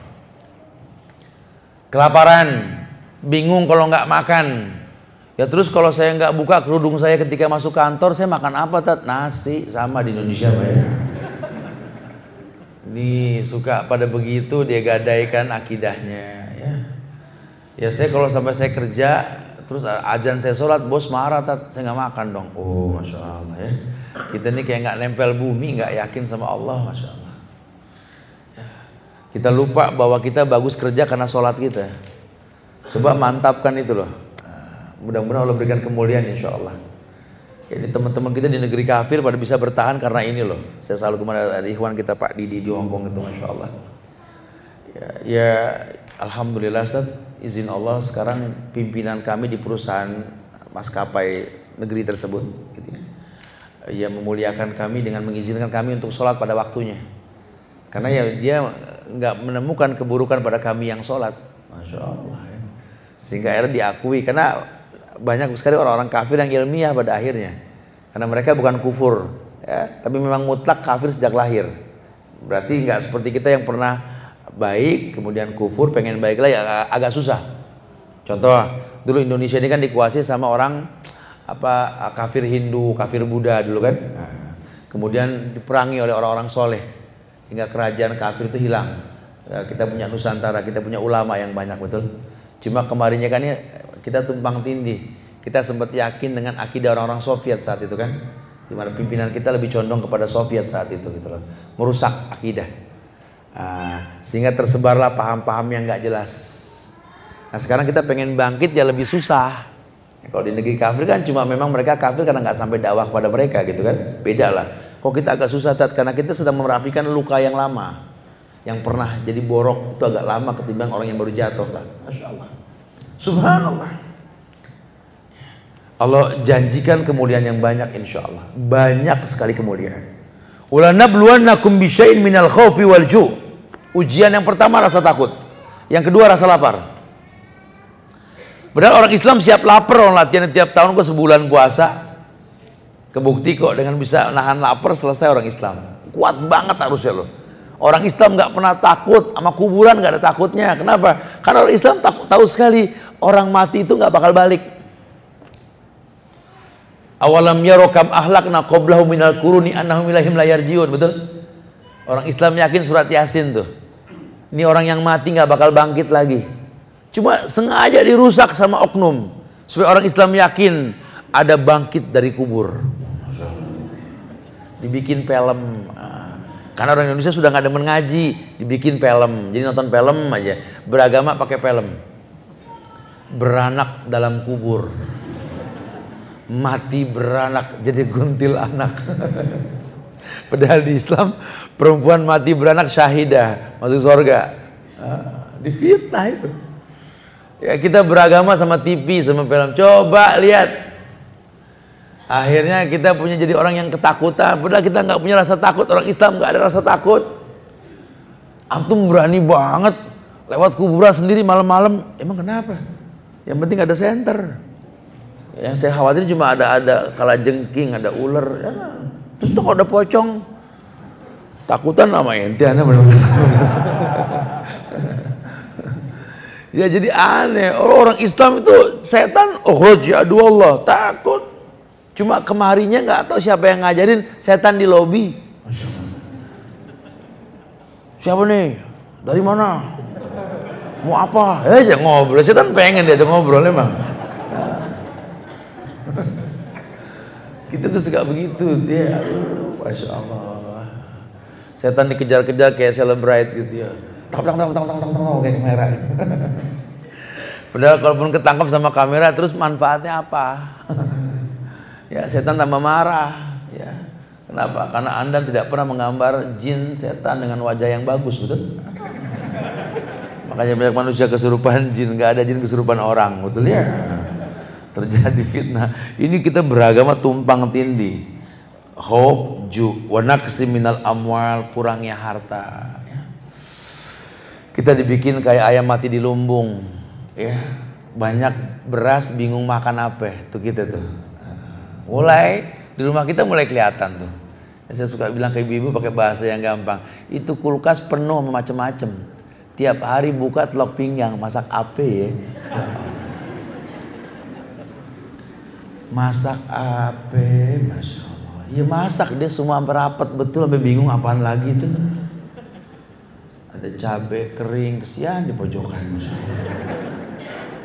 Ada pertanian bawang tanpa tanah betul ya Ta bawang pada akar sama bedaun kelamaan nggak dipegang betul ya seledri uh, parigata daun putih. Udah kering seledri kelamaan. Sawi masya Allah subhanallah. Nggak kemasak masak apaan bingung Padahal kita punya masa lalu di negeri ini yang bisa bertahan. Itu nasi bisa beragam modelnya, betul? Lupa ngangkat jadi bubur, betul? Eh, air tajinnya bagus buat bayi. Eh, ingat setengah cuma jadi tim doang, nggak jadi bubur. Eh, bisa bikin nasi pulen, nasi perak, betul? Nggak habis aja nggak kebuang, bisa dijemur. Eh, jadi rengginang, betul? Rengginang bosan kasih kasang jadi gipang, betul ya? Ini negeri apa yang nggak bisa kepake coba? Cuma kitanya nggak kreatif. Ah, akhirnya ju kelaparan aja, nggak kreatif. Padahal 350 tahun kita diuji sama Belanda loh. Sampai akhirnya kreatif, ada yang makan ubi, makan singkong, makan tewel. Coba lihat. Masya Allah, sampai paham nangka punya tiga nama, betul? Babal, gori, nangka, betul ya? Masya Allah. Itu kan dahsyat sekali loh. Ini nih Masya Allah, ini negeri Masya Allah. Allah kasih berkah sebanyak-banyaknya. Tanam satu biji, 100 hari, balik 100 biji itu jagung, betul? Ini Masya Allah. Subhanallah. Kita makan kambing, daging kambing kita makan, kotoran kambing ya buat makin bikin cabai pedes. Masya Allah ya. Subhanallah. Bas, bas, bas, bas. Ini negeri Masya Allah. Cuma Allah uji. Wa minal amwal wal anfus. Kerdilnya jiwa. Kerdilnya jiwa. Bisa ngejual, nggak bisa mempertahankan itu yang terjadi. Kerdilnya jiwa. Kerdilnya jiwa. Ya, kita akhirnya udah nggak ada lagi panorama original di alam kita. Dibongkar, dibuang, dijual. Ya Allah, beberapa negeri asing seputar Indonesia nih yang apa persemakmuran itu kebun binatangnya semua binatang Indonesia semua loh dioper ke sana. Karena kita orang Indonesia nggak pernah menghargai. Burung lebih senang tinggal di negeri asing sekarang karena di, dihargai mereka. Di sini, masya Allah, burung gereja di masjid kali dia mau masuk Islam kan ditembak betul. Apalagi burung bagusan dikit, ya. Jadi sebenarnya burung-burung burung bagus bukan nggak mau keluar kandang dia, dia mendingan di kandang aman dia keluar ditembak gitu ya. Jadi kita nggak menghargai lah ya para pemilik apa bangunan-bangunan komplek-komplek yang dia bangun developer nih beli tanah di kampung petani apa nggak punya ladang lupa. Kalau petani nggak punya sawah kan jadi maling ya. Kita penyebab-penyebab keburukan. Akhirnya apa? Wal angkus wasamarat Allah kasih kita miskin buah-buahan. Padahal negeri ini buah-buahan apa yang nggak ada di negeri kita Masya Allah Hampir tiap rumah punya pohon rambutan. Kalau musim semuanya beli rambutan. Betul? Masya Allah. Ya, di Cina itu saya salut banget betul ya. Masyarakat itu suruh satu keluarga itu di kampung tuh dikasih modal ayam sepasang sama, sama pemerintahnya. Ya supaya mereka tiap rumah itu betul-betul nggak beri telur ayam lagi. Karena tiap rumah miara ayam. Masya Allah. Itu sudah mengurangi sekian kos loh. Ya, pemerintahnya membantu memberikan pakan gratis. Makan ayam gratis hasil olahan daripada uh, ya macam-macam lah saya nggak paham ininya tapi yang pasti jadi mereka nggak disibukkan beli ayam lagi. Tiap orang mampu masya Allah. Uh, uh, mobil B8529 Becky Avance atau Xenia Gold ya, ya. ya ini Allah uji Wanaksi minal amwal wal anfus was samarat. Tapi tetap wabasyiris sabirin, berikan kabar buat orang yang sabar. Siapa itu orang yang sabar, Ustaz? Allah katakan, "Alladzina idza asabathum musibah qalu inna lillahi wa inna ilaihi rajiun." Yaitu orang yang kalau terkena musibah dia berkata inna lillah, kami milik Allah. Wa inna ilaihi rajiun, kami bakal kembali ke Allah. Artinya apa? Dia mengkaji diri. Musibah ini pasti ada hikmah di balik ini gitu loh. Makanya ketika dia kena musibah bukan jauh dari Allah.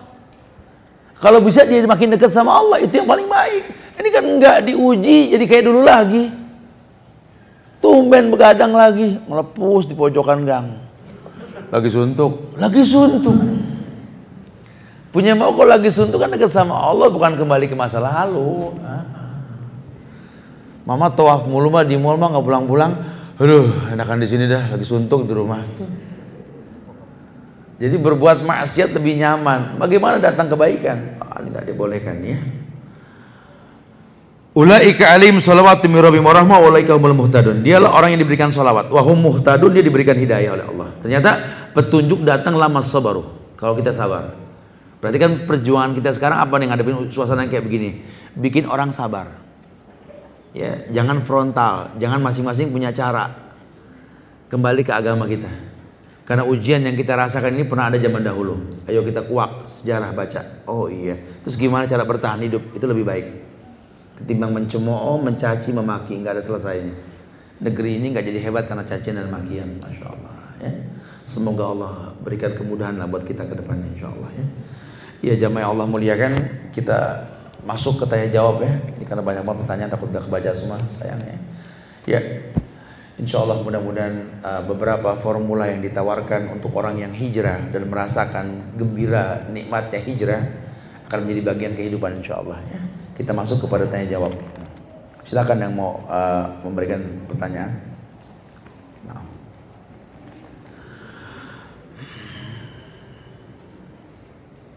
Apa beda ujian, cobaan, teguran? Kita kayak main tebak-tebakan deh.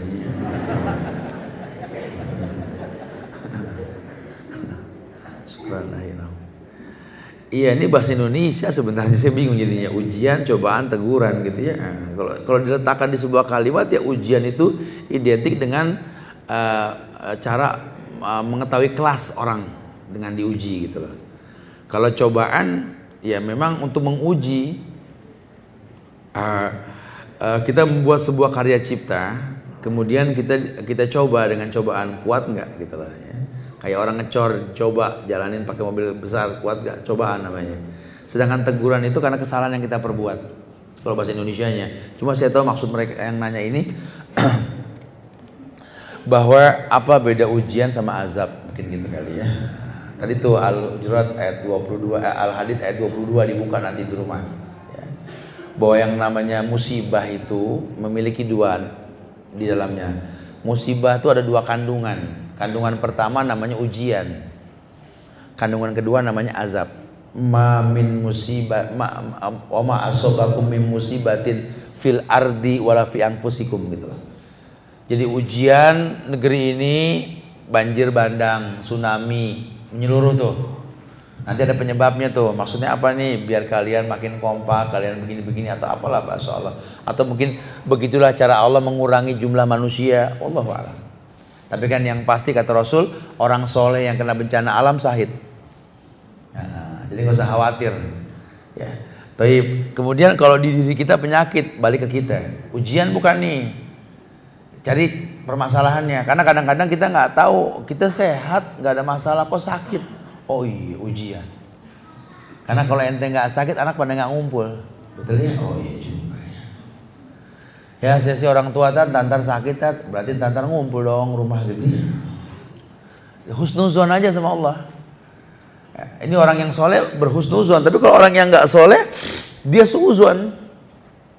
Sampai hujan setahun ini kan tahun ini kan gak ada musim panas. Berasa nggak dari Januari? Diakui oleh ahli meteorologi dan geofisika ini dia tahu bahwa nggak ada musim panas tahun ini. Semuanya hujan sampai Garut kena banjir tat. Jangan-jangan Allah lagi azab Indonesia. Astagfirullah antum nggak ngaji kalau gitu. Kenapa tat? Tempat yang mustajab buat berdoa tuh ketika hujan turun jadi Allah kasih hujan setahun ini tujuannya apa supaya orang Indonesia berdoa udah kelamaan kita nggak berdoa menghujat mencaci rutin betul Mencaci maki pemerintah udah rutin udah pada jago deh, ada kursusnya kok di kampus-kampus. Apa geleng pala saya masuk kampus katanya ada pelajaran demo. Masya Allah gimana Ini kan aneh sekali. Di Islam tidak ada itu. Jangan. Ya. Justru yang rekomendasi Nabi as, eh, doa silahul mukmin, itu Rasul yang ngomong. Doa itu senjata orang beriman. Nah, doa yang paling gampang dan rutin kita sebut apa? Assalamualaikum. Kita udah jarang absus salam. Kita udah jarang ucap salam. Lama-lama kita pengen dibikin kayak Hong Kong, betul-betul mirip. Ya, Insya Allah, itu lampu merah berhenti semua. Hijau, tukar, tukar, tukar, tukar, tukar, tukar, tukar, berhenti lagi tengah-tengah semua baris, ratusan nungguin bis. Tak, tak, tak, tak, tak, tak, tak. Udah nggak kenal kiri kanan. Islam nggak begitu. Assalamualaikum, assalamualaikum. Assalamualaikum bainakum. Ya, Bahkan Nabi mengatakan kalau kamu melihat ada orang yang rutin ke masjid, ayat man lahu faqul lahu wa minal mu'min. Katakan dia orang beriman. Sering di masjid, Assalamualaikum. Berpenampilan Islam, Assalamualaikum. Walaupun kita nggak tahu bagaimana dia, husnuzon dulu. Ini kan enggak, salam aja ogah kadang-kadang gitu. Atau mungkin salamnya di ngaco-ngacoin. Salam, salam, salam, salam, assalamualaikum, salam. Yang lebih fatal mentang-mentang short message. Aswar, salam di kosor misalnya. Kalau saya di MUI saya tangkepin tuh ajaran baru. Apakah kita belum bisa disebut berhijrah apabila belum bisa sepenuhnya meninggalkan yang haram? Tidak. Hai teman-teman yang masih terikat dengan hal-hal yang haram belum bisa total, ya bencilah masa lalu. Itu bagian dari hijrah. Karena nggak semua orang kan bisa berubah kan. Anda terikat dengan konvensional, pekerjaan yang haram, terlanjur terikat dengan hutang piutang dengan kantor, ya nggak bisa keluar langsung. Bagaimana Ustaz? Ya Allah sejak itu Anda telah berhijrah. Jadi ketika Anda sudah benci dengan masa lalu Anda terus berjuang untuk meninggalkan itu jihad. Saya cuma takut kalau saya keburu meninggal belum selesai urusan riba gimana Ustaz? Ya Allah, lupa ya ada orang yang sedang mau bertobat meninggal di tengah jalan. Belum sempat tobat baru niat meninggal di tengah jalan. Ketika meninggal malaikat bingung ke mana nih Allah? Kata Allah, ukur ke tempat tobat apa tempat maksiat deketan mana tempat tobat adhilul jannah masukkan dia ke surga. Makanya teman-teman yang masih terikat dengan yang konvensional atau apa, tapi belajar terus. Allah nggak mungkin letakkan sesuatu yang berharga di tempat yang nggak berharga insya Allah. Cuma masalah waktu aja, Pak. Nah, ya. Tapi jangan emosi, karena banyak juga setelah tahu hukum, ya Allah, berarti anak harus resign, resign. Totonya orang bank dagang buku pinggir jalan aneh, gitu ya. Bidang anda bukan itu, pindah ke syariah. Cari yang bidang Anda, jangan emosi meninggalkan talent. Talent aja dihilangkan. Kenapa? Karena emosi salah. Ya, tetap nanti ada ada beberapa hal yang mungkin perlu Anda manfaatkan untuk bisa tetap menjadi begitu cuma syar'i gitu loh. Atau apalah-apalah yang lainnya. Tapi berusaha meninggalkan karena saat ini banyak sekali hal-hal yang haram. Ayo, nah. Assalamualaikum, nah ketemu tuh. Assalamualaikum, warwab, ketemu. Baru was was. Coba Pak Ustadz bagaimana caranya agar saya dan suami bisa rutin datang ke kajian di hari Sabtu dan Minggu? Yang pertama salamnya harus lengkap dulu ya karena suami saya sip hari kerja setiap hari kerja pulang malam. Jadi kalau saya ajak ke kajian hari Sabtu Minggu dia ngantuk capek. Sekarang kan kajian nggak perlu datang streaming aja. Ada kan streaming langsung. Ya, enam negara langsung dialog macam-macam ya.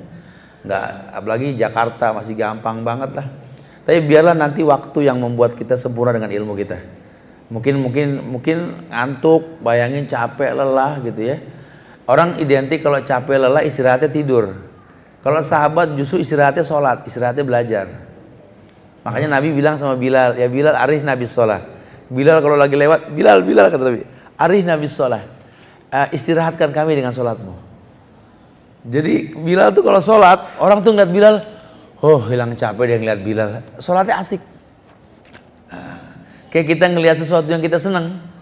Pemandangan tuh di puncak, di gunung tuh ya. Capek sih ngantuk, cuma kalau ngeliat tuh.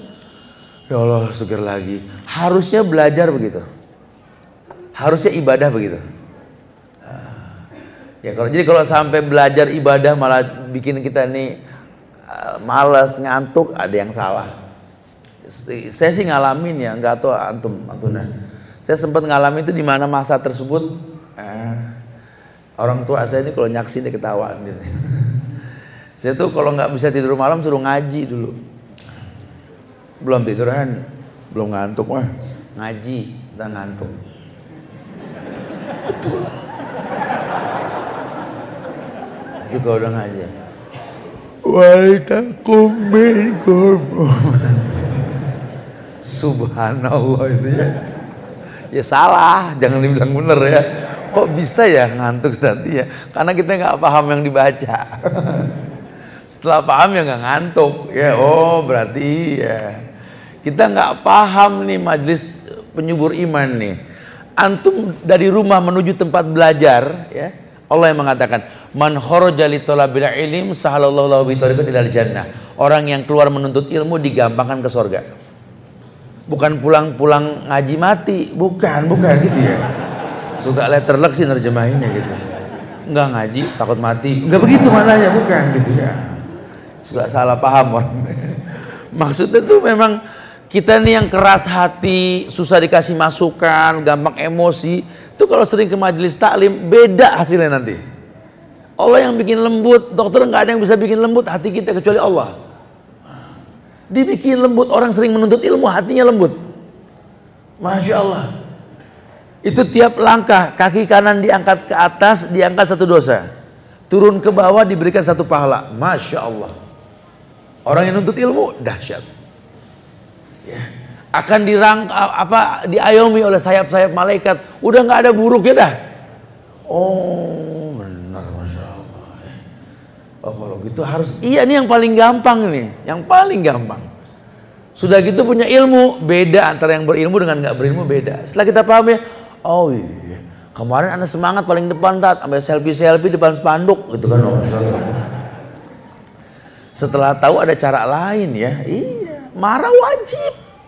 Cuma nggak bablas gitu loh. Jangan jadi orang yang gagal karena terpancing dengan permainan dunia. Orang Islam mewarnai dunia bukan diwarnai sama dunia.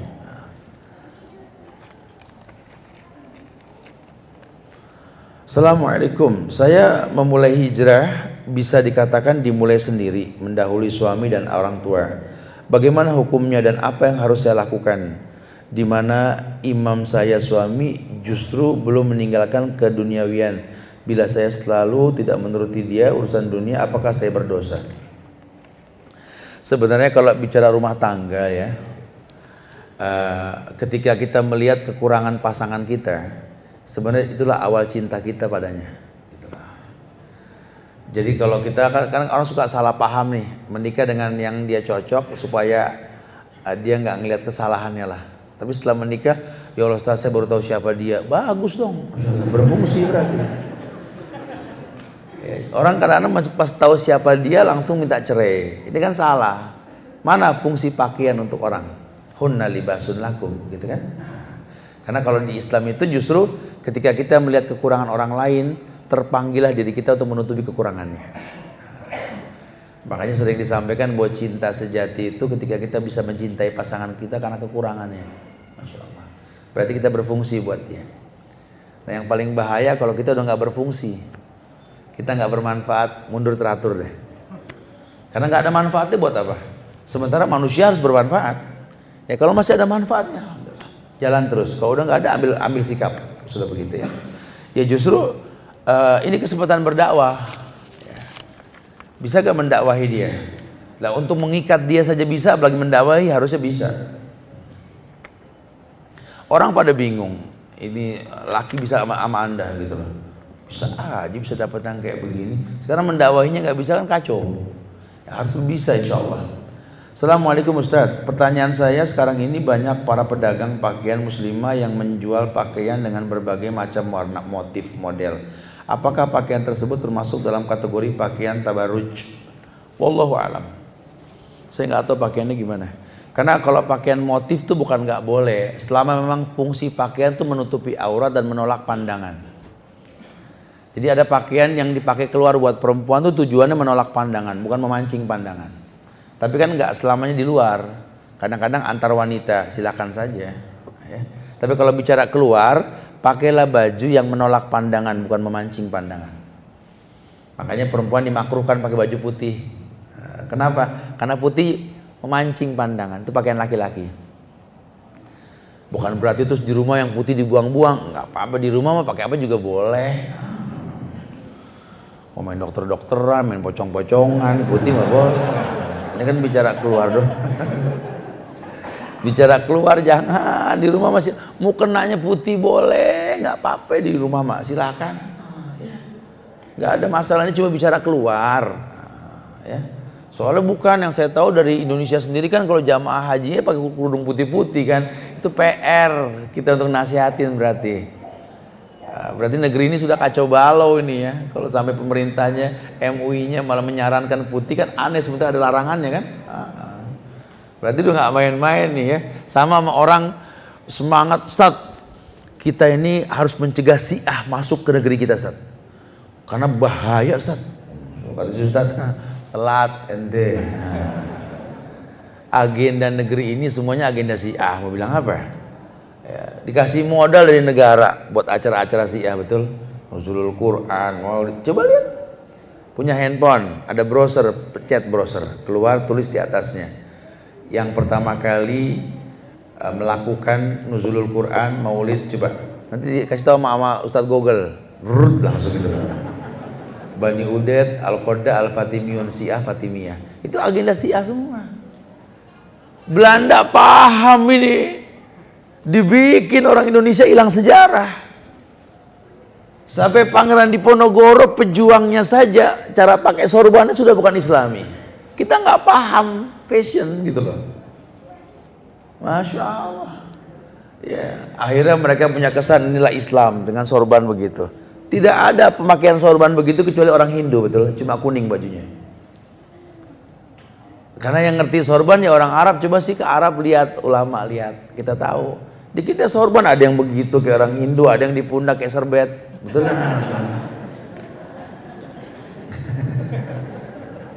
Sampai kita nggak paham. Yang tasbih Assalamualaikum Islam. Dari mana tasbih Islam? Kalau orang kafir untuk hak, hak, hak, hak paten kita malu. Yang pertama kali punya tasbih itu orang solin, betul? Buddha. Katolik, betul? Tidak ada sahabat menentang tasbih. Bahkan menghitung pakai biji saja kata sahabat apa? Hitung dosamu lebih baik ketimbang menghitung Allah dengan batu. Cuma ya kita harus berlapangan diri ini ini menjadi sebuah tradisi sudah. Hatta di Arab. Jadi tradisi. Ah, ya. Cuma mereka nggak mengeklaim bahwa tasbih itu dengan menyebut nama Allah saja. Ya ini kan bahaya kalau kita nggak paham asbabun nuzulnya. Akhirnya terjebak dalam kesalahan yang berkepanjangan. Wa billah wa na'udzubillah. Ini agama mulia. Orang Islam harus bangga dengan hukum Islam. Jadi betul-betul bukan bukan bukan taklid karena beragama dengan taklid haram di Islam. Tidak ada taklid dalam Islam. Assalamualaikum. Maaf Ustaz, tadi Ustaz bilang ibu yang meninggal dalam keadaan hamil itu syahid dan masuk surga. Tapi misal dalam hidupnya banyak buat maksiat, itu gimana Ustaz? Ya kan syahid itu ada syaratnya dia seorang mukmin, muslim. Ya. Kalau dia memang muslim tapi dia bermaksiat, mana kita tahu dua orang-orang soleh buat dia. Hal soruna wa turzakuna nabi du'afaikum.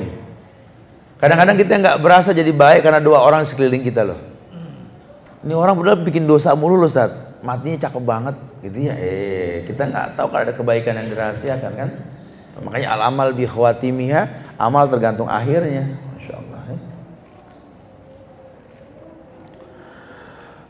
doa Rabbij'alni muqimas wa min dzurriyyati boleh tidak dibaca terus menerus ketika sujud ini kan ayat nggak boleh ayat nggak boleh dibaca ketika ruku dan sujud mendingan baca setelah tahiyat akhir.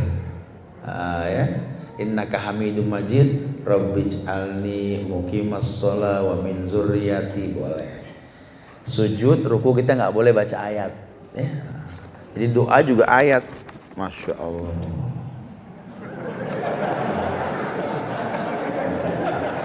Ini ada kurang nih, waktu 90 menit atas segitu. Ulangan ini ulangan Ntar belakangan. Aduh, saya ulangan lagi dan hari ya Masya Allah. Kayaknya dari semalam nulisnya jangan. Mendingan kita berteman daripada begini ya. Ngobrol aja. Assalamualaikum Ustaz. Bagaimana mengatasi hijrah kita belum sampai titiknya di mana kita akan meninggalkan cara-cara dalam hidup yang dilarang agama Islam seperti kartu kredit, bank konvensional dan sebagainya. Dengan segala usaha dilakukan ada yang sudah berhasil dan ada yang belum berhasil. Bagaimana menghadapinya agar semua itu dapat kita raih hijrah Ayo, ah. hijrah ini kan perjuangan. Dan perjuangan itu nggak bisa sempurna langsung jatuh bangun loh. Yang namanya jatuh bangun ya Bukan berarti kalah dalam berjuang. Terus lama-lama bisa insya Allah. Sebenarnya hidup ini bukan masalah kalah atau menang. Bisa gak kita bersabar, bisa gak kita bersyukur kan begitu. Uh, makanya kalau lagi berjihad, berjuang, jangan sendiri. Cari orang-orang soleh. Kita bisa belajar dari mereka. Mereka punya masa lalu yang kita pernah, yang sedang mengalami itu. Dia sudah mengalami, kita belum baru mengalami kan. Al-muhafazatu ala salafis soleh wal jadidil aslah. Ambil pelajaran dari orang terdahulu untuk kebaikan yang akan datang. Boleh.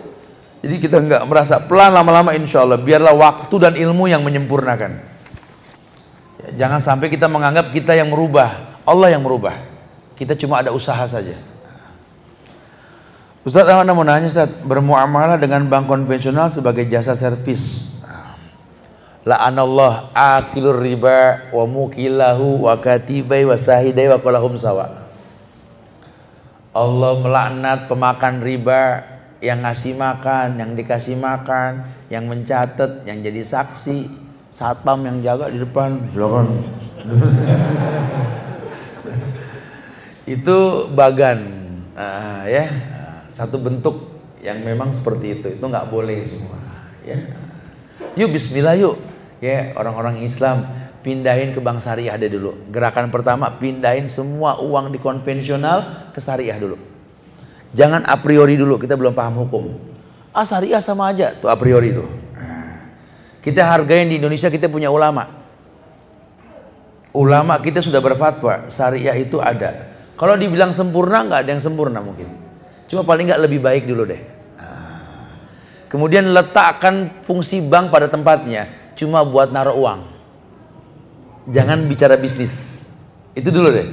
Eh, jangan jangan kita anggap ini dengan bank kita bisa diatur uang kita. Jangan kita nggak pernah tahu syubhat nanti.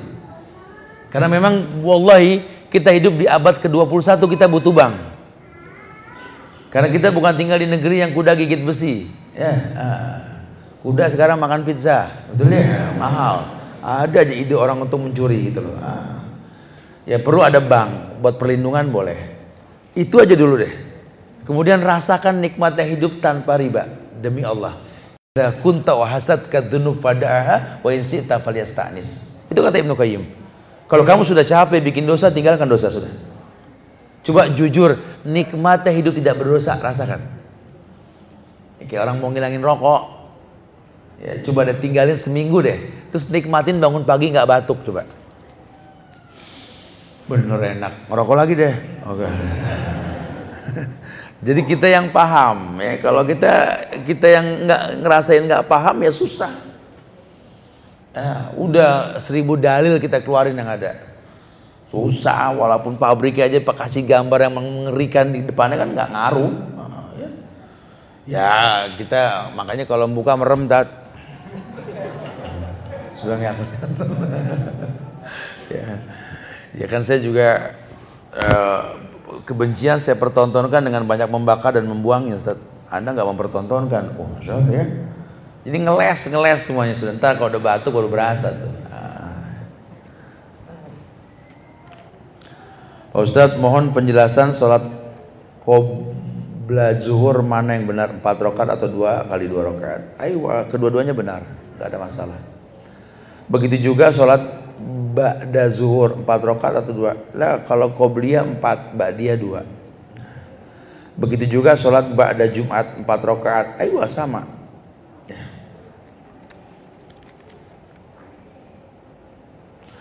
Ustadz, apakah jika seorang diuji dengan satu ujian terus-menerus seperti sakit atau kekurangan harta artinya ia belum lulus dalam ujian tersebut? Enggak.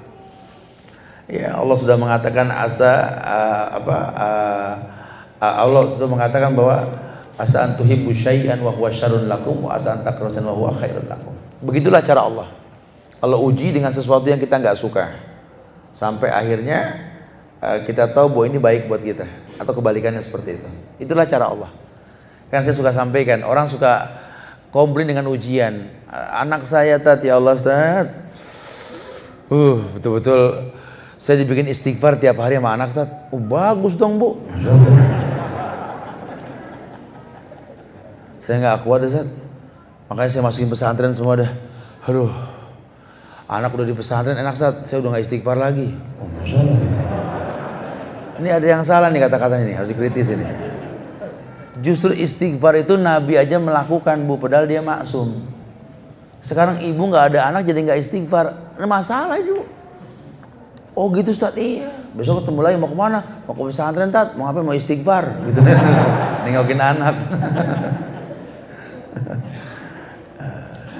Apakah tanda seorang lulus dalam satu ujian Ustaz? Ya dia berhusnuzan kepada Allah. Bahwa ujian ini mendatangkan kebaikan dalam hidupnya. Assalamualaikum, maaf Ustaz di luar tema. Bagaimana apabila pemimpin perusahaan menahan gaji karyawannya dengan alasan perusahaan belum mendapatkan uang? Apakah perusahaan tetap berkewajiban membayar walau dalam kondisi tersebut. Sebenarnya ada warning kalau perusahaan itu ya. Kalau memang sudah mulai kolab, cukup ada jedah lah. Jangan sampai pada hari hanya memang nggak mampu. Muskilah. Kalau dalam hadis Nabi sih kita nggak boleh menunda bayaran pekerja sebelum sampai keringatnya jatuh. Itu nggak boleh. Ya. Udah melalui kita rezeki mereka. Kata Allah, nahnu narzukukum wa iyahum melalui kalian rezeki mereka. makanya perusahaan ya perlu ada warning dari jauh-jauh hari kalau udah mulai kolab ya ambil keputusan. Ya, paling nggak balik modal sudah bubar. Jangan saya hutang spekulasi. Kita juga yang kerja jangan kerja sama perusahaan spekulasi. Ya, belum ada karya baru niat kita udah daftar ya salah. Ya, kita ini kadang-kadang suka pede banget sih. Emang orang pinter banget ngomong sih sales ya. Ya tadi tuh kayak kapling, belum ada udah pada dibeli. Masya Allah ya. Dia nggak tahu bakal ada apa di situ dosa, maksiat. Kita nggak tahu kan? Ya cuma karena memang gaya ngomong kita percaya. Nah orang Islam tuh nggak boleh begitu. Harus beriman dulu, tahu dulu. Karena Islam ini bukan masalah untung rugi. Kayak miskin, bukan. Sehat sembuh, eh, sehat sakit, bukan gitu ya. Tapi lebih paham bahwa kita menjadi bagian sebuah baik atau keburukan. Ya, jadi jangan salah. Ini banyak orang nih pengen masuk kancah apa perekonomian tapi nimbrung dengan cara-cara ribawi ya. Islam agama yang memerintahkan kita bisnis sama orang kafir loh. Targetnya mendakwahkan mereka, bukan cuma sekedar mengambil keuntungan dari mereka. Nabi taruh gadekan baju besinya sama orang Yahudi, berarti kan Nabi berbisnis kan? Kita boleh. Nggak ada masalah berbisnis sama orang kafir. Jangan lagi kita mengatakan Allahu Akbar, Jangan minum produk orang kafir. Allahu Akbar. Jangan pakai produk ini, jangan pakai ini, jangan makan ini. Allahu Akbar. Tapi di tangannya handphone. Ini produk siapa? Mobilnya produk siapa? Motor produk siapa? Itu pemahaman yang salah. Ya. Logana khairan la sabakuna ilaih. Karena kalau cara berpikir itu benar, para sahabat sudah melakukan tidak. Tetap Umar memuji tajamnya pedang Maroko, bagusnya selimut Parsi tetap ya karena memang PR-nya di situ. Nggak apa-apa kalau kita bisa manfaatkan gitu. Bukan kalau kita ambil keuntungan mereka kan buat ngancurin Islam. Astagfirullahaladzim eh? ini suka pemahamannya nggak paham ke mana larinya. Akhirnya kasusnya sekarang. Kalau terjadi ini pemilihan gubernur nih ya, kita kan agak ketar ketir apa? Jumlah orang Islam kan tinggal 60% di Indonesia betul dan 60% itu nggak semuanya tinggal di Jakarta kan?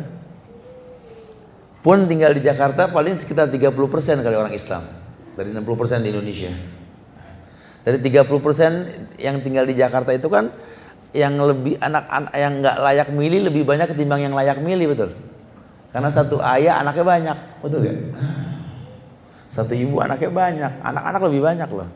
Berarti 30% nggak semua, nggak semua, 15% lah. Itu itu terpecah menjadi dua kubu, betul? Lebih bahaya lagi kan? Belum ada yang golput dan lain-lain. Astagfirullahaladzim. Terjadi bukan tidak.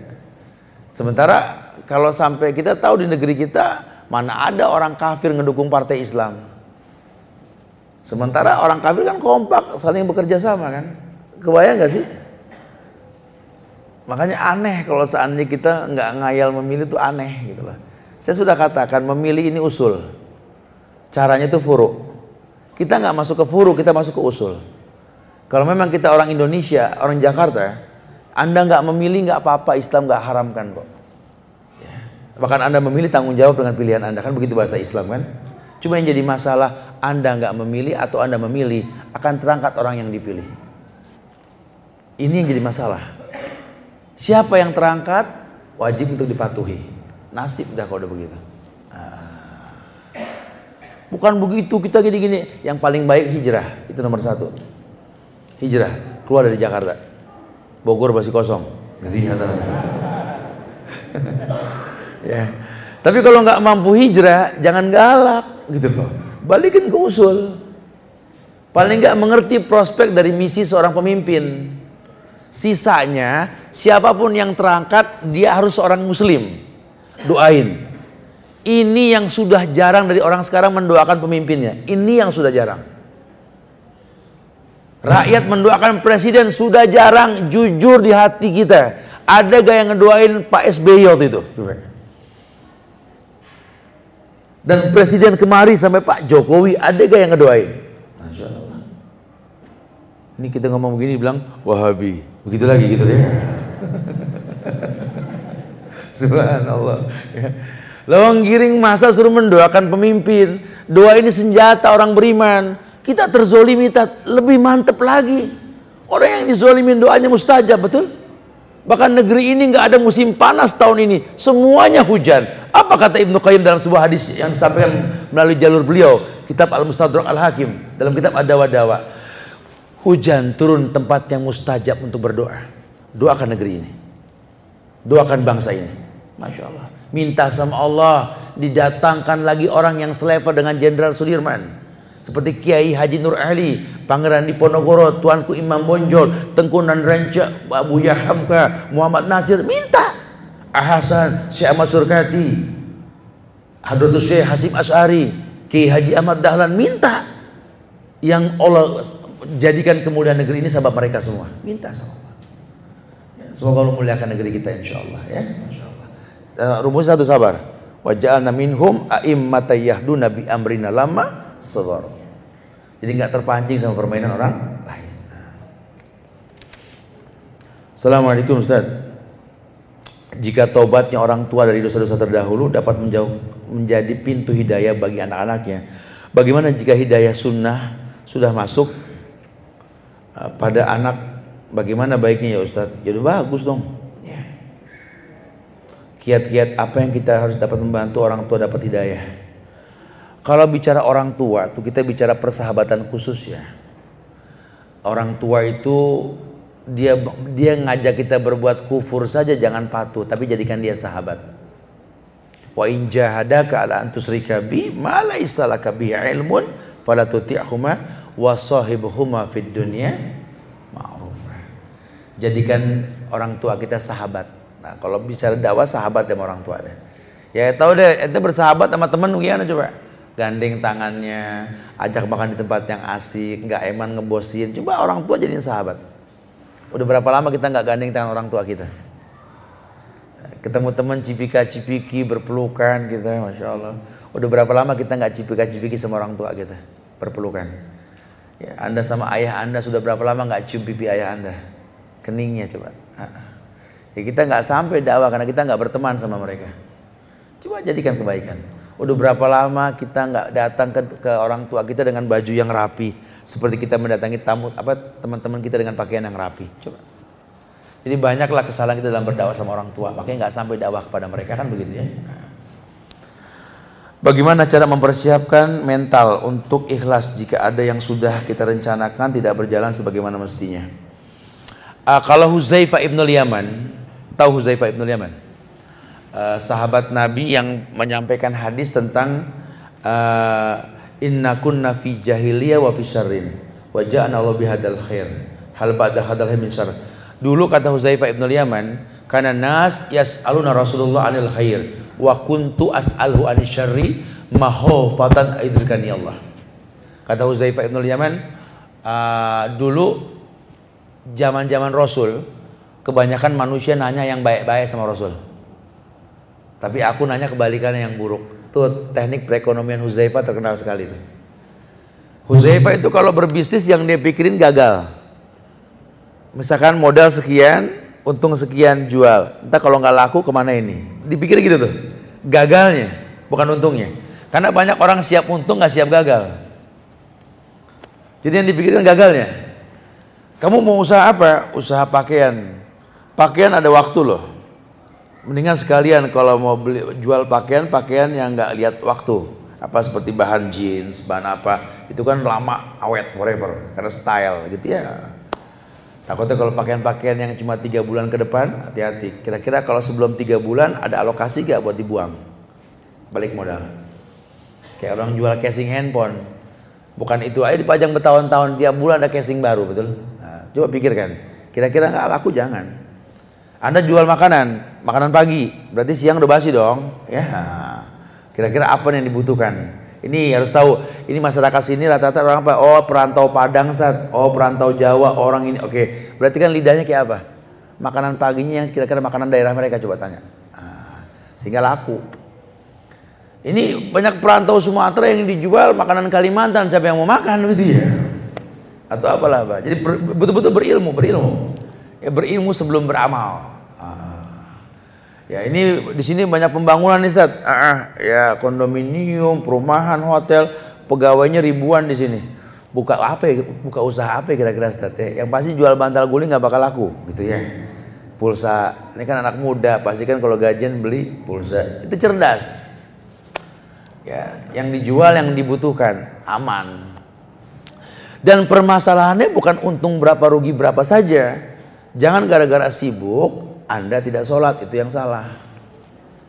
Uh, di daerah apa namanya uh, apa Dieng, daerah Dieng, daerah Dieng, yaitu di, di bawahnya apa namanya saya lupa daerah itu. Ya. Itu ada ikhwan kita yang dagang lontong sayur ya kalau nggak salah ya, kalau saya nggak salah ya, masya Allah. Oh, itu lakunya itu jam 7 sudah habis, dari habis subuh dia sudah buka ada yang ngasih masukan kenapa sih antum nggak franchise nggak diperbesar saja? Ya Allah ini saja saya kadang-kadang nggak sholat suruh gara-gara urusan beginian doang. Oh masya Allah. Jadi orientasinya ibadah. Dia nggak pengen nih dunia mengganggu ibadah dia.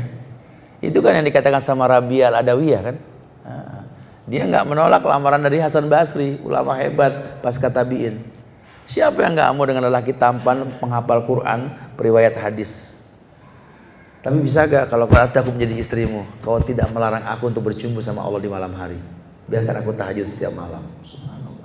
Jadi memang orang kalau sudah jatuh cinta dalam ibadah, dunia nggak membuat dia terlena. Nggak, kata aku nggak khawatir, nggak ngaruh gitu ya. Nah makanya ini, ini yang begini ini perlu dipupuk nih. Jadi orang Muslim yang bangga dengan keislamannya. Perempuan bangga dengan muslimah, penampilan muslimahnya. Terserah orang mau kasar kusuk nggak apa-apa. Saya bangga kok. Walaupun harus jadi sesuatu yang asing di tengah-tengah keramaian, nggak ada masalah. Tapi nggak merubah kita. Ini kan yang banyak di antara kita kita berubah. Setelah kita paham agama kita jadi galak. Sama orang nggak gampang akur, nggak bisa bertetangga. Itu yang salah. Kita suruh berteman sama orang kafir supaya orang kafir terdakwahi. Dengan apa? Tingkah laku kita bukan dengan ayat yang kita hafal. Ini ngapalin ayat tiap hari lagi mau ngapain? Aneh mau berdebat sama pendeta kan? Emang pendeta bisa ngaji? Pendeta sini kecil tat. Kenapa? Aneh ngomongin kemarin dia diem aja tat. Aneh ngomong kola Allah, kola Rasul. Dia iyalah nggak paham. Gitu. Kita suka begitu tuh kadang-kadang tuh ya. Suka salah paham. Tingkah laku ini yang dinamakan ahlak. Mudah-mudahan ahlak ini yang membuat hati orang kafir tuh bisa masuk Islam. Masya Allah, bukan frontal. Ya, orang kafir nggak berani masuk Islam. Di negeri kita ini kasus nih, banyak orang kafir nggak berani masuk Islam karena takut. Galak-galak betul. Orang kafir tat, fatorhum ila adiyaki, sempitin aja tat. Subhanallah. Ya entah kalau dia mau masuk Islam gimana? Nggak usah, udah penuh. Tuh dikit itu kan. Jadi orang kafir juga takut ngeliat orang Islam galak-galak bener. Nah dulu zaman sahabat banyak orang kafir masuk Islam kenapa? Karena ngelihat sahabat yang baik, yang lembut. Coba kita pertontonkan ini. Bukan berarti kita terus lemot, lembek, bukan. Ya. Kita berharap dakwah ini bisa membuat mereka masuk Islam. Bukan cuma menaklukkan dunia dengan bisnis kita, bukan. Ustadz, sudah tiga tahun ini saya hijrah. Alhamdulillah semakin cinta sunnah. Permasalahannya suami melihat hijrah saya ini dibilang aneh, sesat, mengada-ngada. Padahal sudah dijelaskan perlahan-lahan. Uh?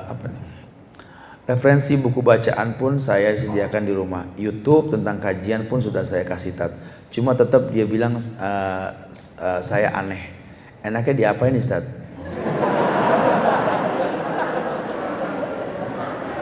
Galak amat. ya diapain kayak suami ente gitu ya.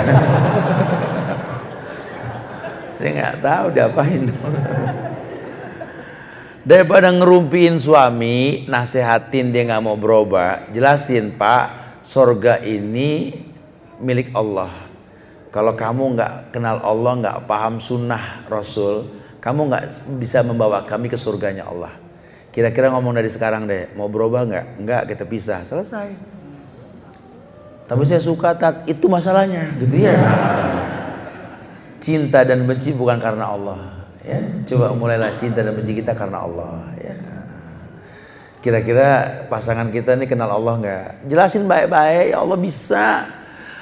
Anda bisa jadikan dia suami itu satu hal yang masya Allah masyarakat heran loh. Kok mau sama dia ya? Begitu ya apalagi menyuruh dia Assalamualaikum saya mau tanya apakah benar ucapan seorang Sodakallahul azim pada setiap akhir bacaan ah selalu adalah bid'ah. Iya karena kan bid'ah nih begini nih, jangan suka pada pegal sama denger bid'ah bid'ah ya. Bid'ah tuh Nabi yang ngomong. Kita cuma nyampein. Apa sih bid'ah Ustaz? Sesuatu yang baru yang tidak aku sampaikan kata Rasul. Nah kita bicara orang ngaji. Zaman Rasul ada yang ngaji gak? Ada ya. Berarti diajarin caranya. Satu ngaji yang lain denger. Ida kurial Quran pan situ. Diam. Was mau denger. Tapi zaman Nabi nggak ada orang yang kalau habis ngaji tuh sodakallahul azim nggak ada. Boleh gak Ustaz? Kadang boleh, kadang enggak. Karena makna sodakallahul azim itu kan artinya maha benar Allah. Yang maha agung. Uh, azim. Kenapa kita katakan maha benar Allah? Karena kita paham yang dibaca. Contoh, Ya ayyuhalladzina amanu idza lakitum fi'ah Sadaqallahul azim. Boleh. Kenapa? Itu ayat khusus orang beriman. Kalau ketemu uh, musuh di medan tempur, oh paham. Karena sadaqallahul azim artinya itu dia paham. Maha benar Allah yang maha agung. Masya Allah. Tapi kalau tiap ngaji sodakallahul ajim tapi nggak paham ya nggak boleh. Ya. Justru kalau yang paling baik selesai ngaji alhamdulillah. Doa Allahumma rahamna bil Quran waj'alna itu pun hadisnya dhaif kan? Tapi kalau kita berdoa boleh gak? Ya boleh saja cuma kalau mengkhususkan ya itu nggak diperbolehkan gitu ya. Anda baca sodakallah kadang boleh kadang enggak, tinggal tergantung paham nggak baca itu. Sadaqallahul azim Apaan? Au, sudah kalau